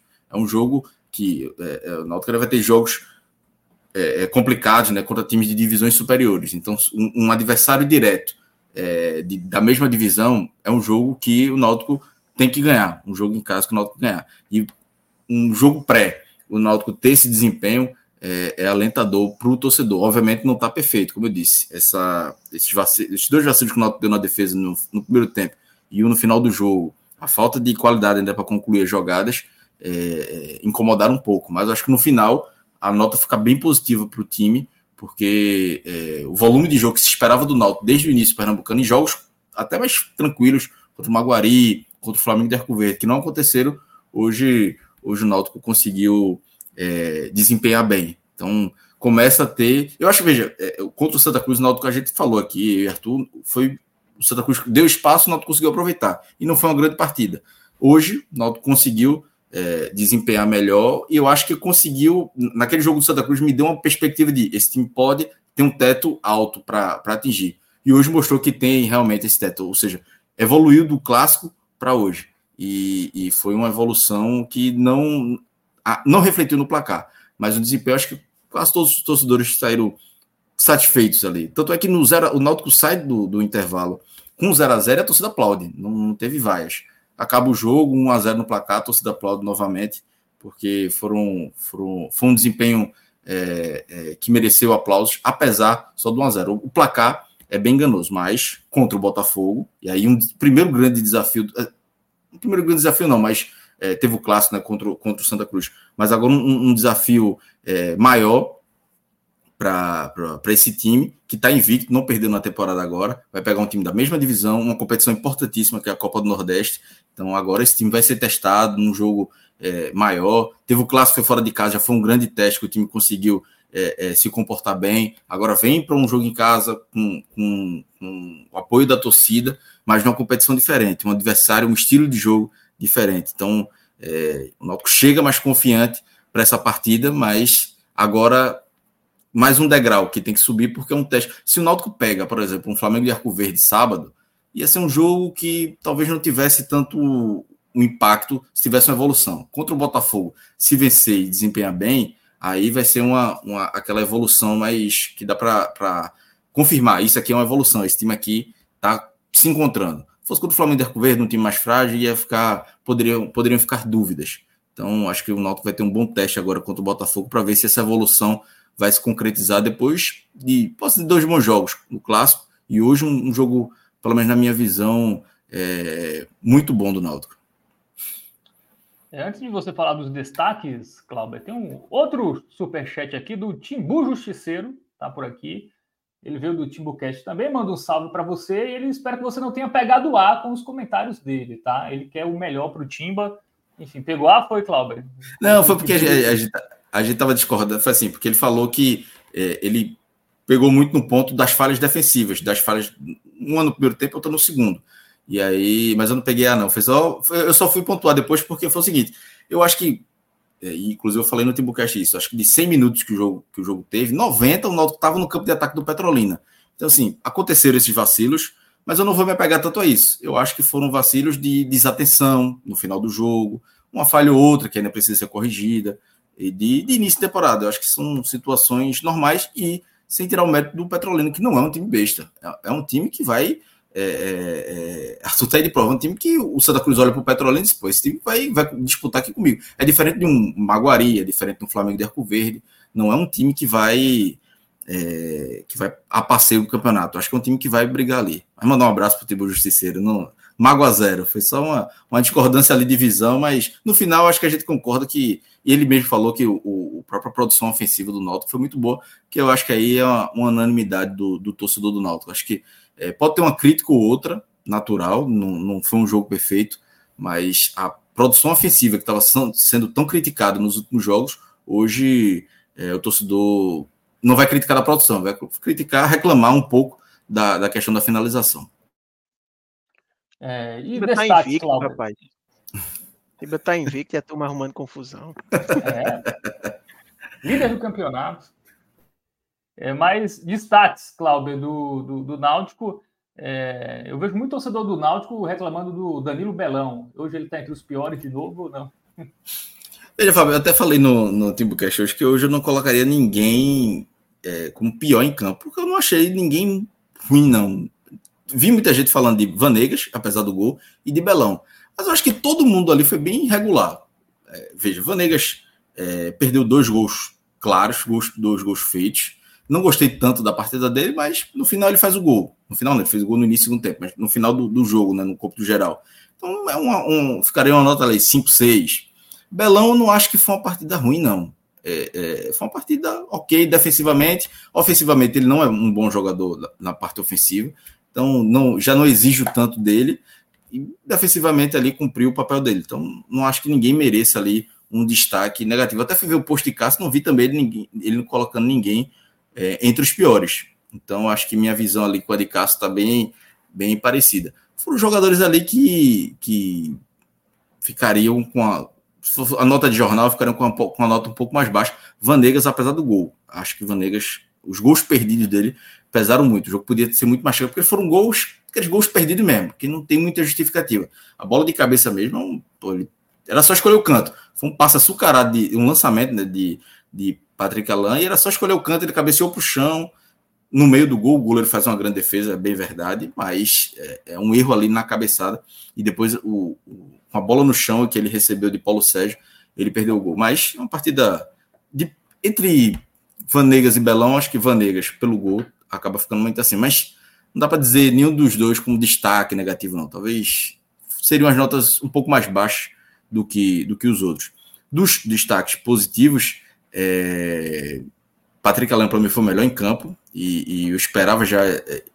Espero que ele tenha uma regularidade maior, porque ele fez uma boa partida contra o Afogados, depois oscilou é, em outros jogos. Contra o próprio Santa Cruz também não foi tão bem, não foi bem, na verdade, mas hoje foi uma partida muito boa dele, quase fez um gol, é, é, deu duas assistências para finalização que, que os atacantes perderam chances, então conseguiu dominar o meio campo, para mim foi, foi o melhor em campo.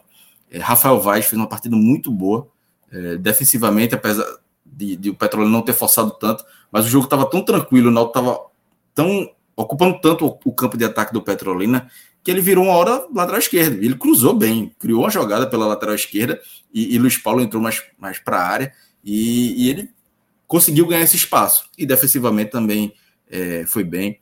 Luiz Paulo, mais uma vez, uma boa partida. Acho que foi um, um bom achado esse lateral esquerdo. Luiz Paulo jogou na América do Natal, é, perdeu espaço lá, mas no Náutico até agora vem, vem rendendo bem. Paulo Sérgio, atacante, é, não fez gol, mas mostrou uma, uma inteligência tática ali importante. É, não lembro nem se ele teve alguma chance, acho que teve uma chance clara de, de finalizar e perdeu, mas a movimentação dele, o espaço que ele dá, abrindo espaço, é um jogador muito diferente comparado a Evandro, que entrou no segundo tempo, sofreu pênalti, mas perdeu algumas chances claras. É, eu acho que só, assim, todos os outros tiveram partidas regulares. Teve Talicinho, né? Acho que vale ressaltar um ponto Talicinho, que entrou muito bem no clássico. Hoje não entrou tão bem, mas inclusive afobado. Teve uma jogada que ele fez uma boa jogada da, puxando da esquerda para o meio, driblando, e tinha um jogador acho que era, não sei se era, acho que era o próprio Patrick Allan, que estava entrando assim na área, podia passar, não passou, foi fominha, mas é da idade, é o jogador que se empolga, às vezes se deslumbra com um lance, quer finalizar, é, fazer uma jogada de, de, de placa e, e, ele vai entender ainda, ele vai amadurecer que muitas vezes ele não precisa decidir diretamente, ele pode decidir dando assistência ou participando do jogo de outra forma. Não é toda hora que ele vai mostrar que é um bom jogador, querer ser craque. Um jogador de 18 anos, está nos seus é, não tem ainda um jogo completo como, como profissional. Ele teve 25 minutos no clássico, hoje deve ter tido mais uns 30 minutos. Então, assim, tem uma hora como profissional, basicamente. Então, vai amadurecer muito mais, mostra potencial, um jogador que vai para dentro do zagueiro. Gosto disso, é um jogador que quebra a linha, é, mostra habilidade. Ainda não tem um porte físico é, para profissional, que o profissional precisa, mas tudo ele, vai, vai amadurecer. Tem 18 anos, é, foi novo até para a Copinha, né? Então, já tinha esse destaque na Copinha, é um jogador que vai amadurecer muito. É bom, entre aspas, né? Até para o torcedor que alguns torcedores já estavam pedindo ele como titular, não está pronto. Claramente é um jogador que não está pronto. Mas, entrando no segundo tempo, é, ele vai mostrar que ele pode mostrar, pode desenvolver é, esse futebol dele. Acho que dos outros que entraram no segundo tempo, Evandro é, não fez uma, uma, partida tão boa, é, perdeu algumas chances, mas assim, o Náutico também já estava numa rotação menor. Arnaldo entrou no segundo tempo, foi a estreia dele, lateral direito, no lugar de Belão. Havia uma expectativa grande, né? Que sofreu uma lesão no braço, demorou para estrear, estreou apenas hoje. Estreou, fez uma partida bem ok e deu uma boa perspectiva ofensiva de que o Náutico pode ganhar uma, uma arma muito boa pelo lado direito. Acredito até que ele possa ganhar a posição já para o jogo contra o, contra o Botafogo. É, hoje ele deu um, um, bom cartão de visita. Como o Danilo Belão vinha muito mal, talvez seja uma troca aí natural. Júlio César também é um jogador que vai ganhar a posição no, no ataque de forma natural. fez uma partida ok também, mas acho que o cômputo geral do Náutico foi, foi bem positivo para a partida contra o Petrolino. Tanto que eu não consigo nem dizer um. Digo, ó, esse aqui foi o pior. Alguns que foram abaixo dos outros, mas a média geral do time, individualmente também, é uma partida ali de referência para a temporada para o Náutico. É aqui que a gente, aqui que a gente atingiu, pode mais, tem potencial para mais, mas não pode ser abaixo disso. É, o volume, a produção, a organização, a variação de jogo que o Náutico teve hoje foi bem interessante. Eu acho que é a partir de agora que o Náutico tem que, tem que é, é ter esse, esse, ponto de partida para evoluir, para atingir os objetivos, que é classificar, como você falou, ficar entre os dois primeiros, basicamente garante a vaga, não apenas na semifinal, garante a vaga na semifinal, mas basicamente garante a vaga na Copa do Brasil, que esse ano o Náutico está de fora. O Náutico não pode ficar de fora da Copa do, da Copa do Brasil. Buscar uma vaga na Copa do Nordeste. Então, são esses, e mais para frente, obviamente, buscar o acesso na, na Série C. São esses objetivos. E esse, esses objetivos passam muito para que é, é, por, um, por um desempenho como o Náutico mostrou hoje. Você falou antes né, do Luiz Paulo, já, já fiquei com medo aqui, porque ele jogou no Botafogo em 2017, e aí a lei do ex é sempre cruel, né? Então já, já fiquei. Foi bem aí, Fábio? Confesso que eu não, não sabia é, que ele, ele tinha jogou, passado aí. Ele, jogou, ele deixou uma boa impressão, ele jogou pouco aqui, ele jogou só 10 jogos, Aí depois foi para o Volta Redonda. Ele foi muito bem no Volta Redonda, né? É. O Volta Redonda, assim como o Botafogo, são times que estão na Série C há, há 200 anos. É. Então, eu, eu, já vi alguns jogos do Luiz Paulo e ele é muito bom jogador. Acho que e, veja, é, Luiz, Diego Matos teve uma lesão, não, não conseguiu estrear. Luiz Paulo entrou e hoje o torcedor. Veja, Diego Matos era um, torcedor, era um jogador que a torcida gosta. É quase unanimidade que era um, era, um, era ele seria o titular. Diego Matos deu um vacilo, hoje ninguém nem, se, nem fala mais de Diego Matos. Então, para ver como o desempenho dele tem sido bem, bem regular, tem sido uma boa surpresa. Eu não esperava tanto dele, não, mas tem, tem, tem demonstrado ser um bom jogador. É, foi um dos jogadores do Náutico que eu mais gostei no clássico. É. Não clássico, né? Eu falo do clássico que foi o jogo que eu melhor prestei atenção do Náutico, mas das outras partidas também, ele, Marco Júnior. Mas assim, joga muito bem. Acho que o Náutico tá muito bem servido na esquerda, né? Diego Matos se recuperando, ele e Luiz Paulo para uma Série C tá, tá de ótimo tamanho. É. E, e, hoje, Arthur, Marco Júnior nem fez uma grande partida, acho que ele até sentiu fisicamente, mas sem fazer uma grande partida ele não foi mal, porque ele consegue pegar a bola no defesa, consegue articular o jogo, dar bons lançamentos, dar bons, bons passes. É um jogador é, que você vê que tecnicamente ele é diferenciado, ele tem uma visão de jogo acima da média dos outros. Vamos ver se ele vai suportar a temporada fisicamente, se não vai cair de rendimento. Mas até no jogo, que ele não consegue aparecer tanto. Aqui, né? O cara veio no programa passado e disse que ele durava três meses. Se for três meses, tá ótimo. Três meses tá ótimo. Até no jogo que ele não aparece tanto, ainda assim ele consegue é, ter, ter uma, uma função, ser útil ao time. Não, não compromete na defesa e ainda consegue articular boas jogadas no ataque. Boa, é isso. Vamos passando a régua do Náutico, né? Hoje o público não foi tão alto, né, Cláudio? Só para a gente encerrar. Isso, Até porque 5 mil e... sábado, né? É, 5.500, é, um, um adversário também que não, não tem muito apelo. O, o Náutico vai fazer né? é, o horário, o Náutico vai fazer três jogos em uma semana em casa. Então, torcedor final de mês também pesa muito. Janeiro é. interminável terminou agora, isso pesa também.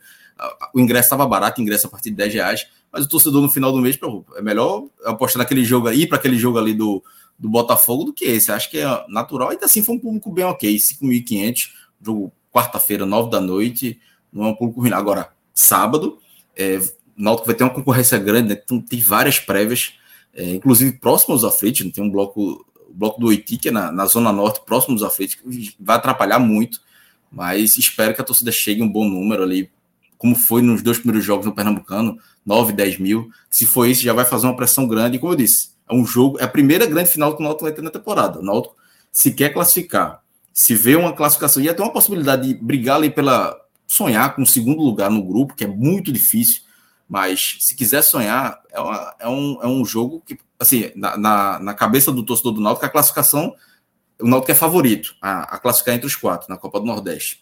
É, isso aí de forma natural.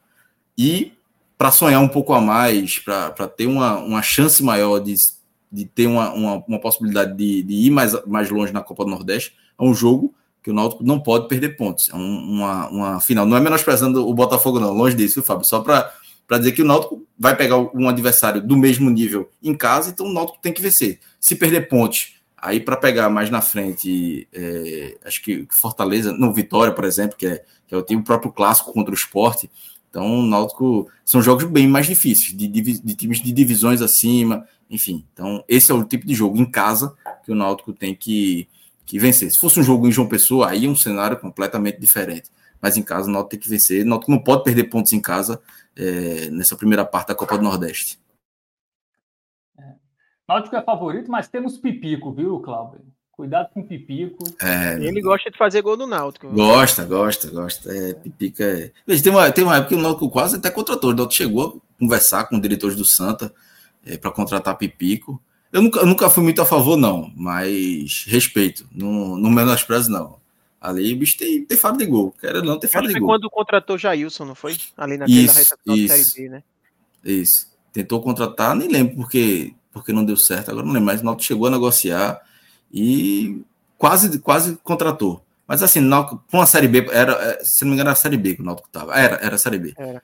Acho que não dava. Para a Série B não dava, mas um, um jogador para a Série C, acho que é, fez uma reta final muito boa, né? No passado no Botafogo, quando chegou, teve a lesão, mas quando entrou, foi bem. Eu entendo riscado. É, fez, gol, fez gols em jogos que o time perdeu, né? Mas tudo bem, fez gol. É. O Coito, veja, o Coito, a parte dele. Eu, o problema dele, dele né? é, é, o problema dele é, é conquistar título, né? É, assim, eu vou discordar aí que assim, eu sei que o time não ajudava, mas o Santana dele já estava fazendo raiva, então não sei se eu traria ele para uma C, não. Mas, é. já que tá no Botafogo, o resto é torcer. Realmente os números dele no, no final do, do quadrangular ali foram bons, né? Eu vi que ele tava. Ele, ele jogou é, mas... hoje, Fábio? Não, ele, ele tá voltando de lesão, né? Ele, ele tinha uma lesão é, no passado que eles sofreu no, no, Santa Cruz. Aí ele jogou esses jogos finais. Aí no início da pré-temporada ele foi jogar futebol e se machucou de novo. E aí, aí ele ficou é fora do, dos primeiros jogos. É. E, e ainda não foi titular, né? A expectativa era que ele fosse titular hoje. Ele entrou no segundo tempo no final de semana, né? Contra o CSP. É, mas hoje foi banco de novo. Até acho que deve ser. Quer dizer, eu não sei se vai ser banco porque não tem opções melhores, né? É, o outro atacante é o Gabriel Rosseto, que é muito ruim. E o outro que vinha jogando como titular é o Bruno Mota, que é meia, que estava improvisado como centroavante. Então, até acho que talvez o Pipico comece jogando. Isso aí mas... jogou no Náutico, viu? Se quiser usar a lei do ex, funciona. Qual? Qual? Bruno Mota? Bruno Mota. Bruno Mota, Bruno Mota. Jogou Foi, jogou 2017. Bruno Mota é, é um caso, velho. É, Bruno Mota tinha tudo para ser craque. Assim. Ele tem uma visão de jogo, tem um jeito, mas é, assim, um bastidor, né? É, 2017 eu trabalhava no Náutico, era assessor do Náutico, ele chegou com excelentes referências, assim. É, veio do Atlético Paranense emprestado, e nos treinos você via que era um jogador de qualidade. Assim, se ele tivesse 20%, 30% de garra e gana, era um jogador para estar tá jogando é, é, Série B no mínimo. Mas é um jogador que é meio relaxado. E ele já chegou no Náutico, eu, eu vi isso, ele já chegou no Náutico dizendo, é, não queria vir, o Atlético mandou vir para cá, e, ou seja, já chegou uma, uma vontade impressionante. E ainda fez alguns poucos bons jogos. Veio ele e outro, se não me engano, Renan Paulino, que já era mais fraco, mas tinha uma vontade absurda, dava carrinho, mas se juntasse os dois era o jogador perfeito. Mas Bruno Mota é um jogador. Se não me engano, acho que ele chegou a fazer gol no Náutico ano passado, no retrasado, em algum jogo. Eu lembro dele ter feito, ou, ou foi bem no jogo. Mas assim, Pipico. Ele jogava no CSA, né? Talvez tenha sido é, em algum com o CSA. Pode ter sido mesmo. Eu, é, eu acho que foi um jogo náutico que não foi bem lá, lá no Repelé e ele fez um gol. Mas assim, Pipico tem um histórico muito bom. Eu até achei uma matéria que veja, 2021, em cinco jogos contra o Náutico, Pipico tinha feito quatro gols, pô. Ou seja, por via das dúvidas, não vacile com o Pipico. O Náutico não pode deixar um, um centímetro para Pipico. Ah, não tá bem, não é bom, não importa. Contra o Náutico, velho. Então, marca em cima, não deixa ele. Espero que nem entre em campo. É melhor que nem entre em campo. Deixa ele no banco mesmo para evitar. Talvez, talvez não comece, mas que ele, ele em algum momento. Só pelo entrar. nome ele já, já maltrata o Timba. É bronca. Mas, mas é isso, a gente já está fazendo um novo programa, né? Copa do Nordeste. É. Então, mais outra, outra live. Duas horas e meia, duas, da, duas e meia quase também, né? Vamos nessa, né, galera? Valeu, Arthur, Clauber, Valeu, Pedro. Valeu, galera. Pedro Alves, que estava aqui nos trabalhos técnicos. Passamos a limpo aí essa super quarta-feira com é, Fortaleza em campo, Santa Cruz, Náutico, Bahia, Vitória, enfim. Valeu para todo mundo que acompanhou. Quem não deixou o like, deixa o like. Quem não se inscreveu, se inscreve. Enfim, compartilha aí nos seus grupos de torcedores também essa live. Essa live teve apoio da Bet Nacional, do Clique Esportivo, do aplicativo Senhor Torcedor e do Village Hotel. Valeu para todo mundo. Até a próxima.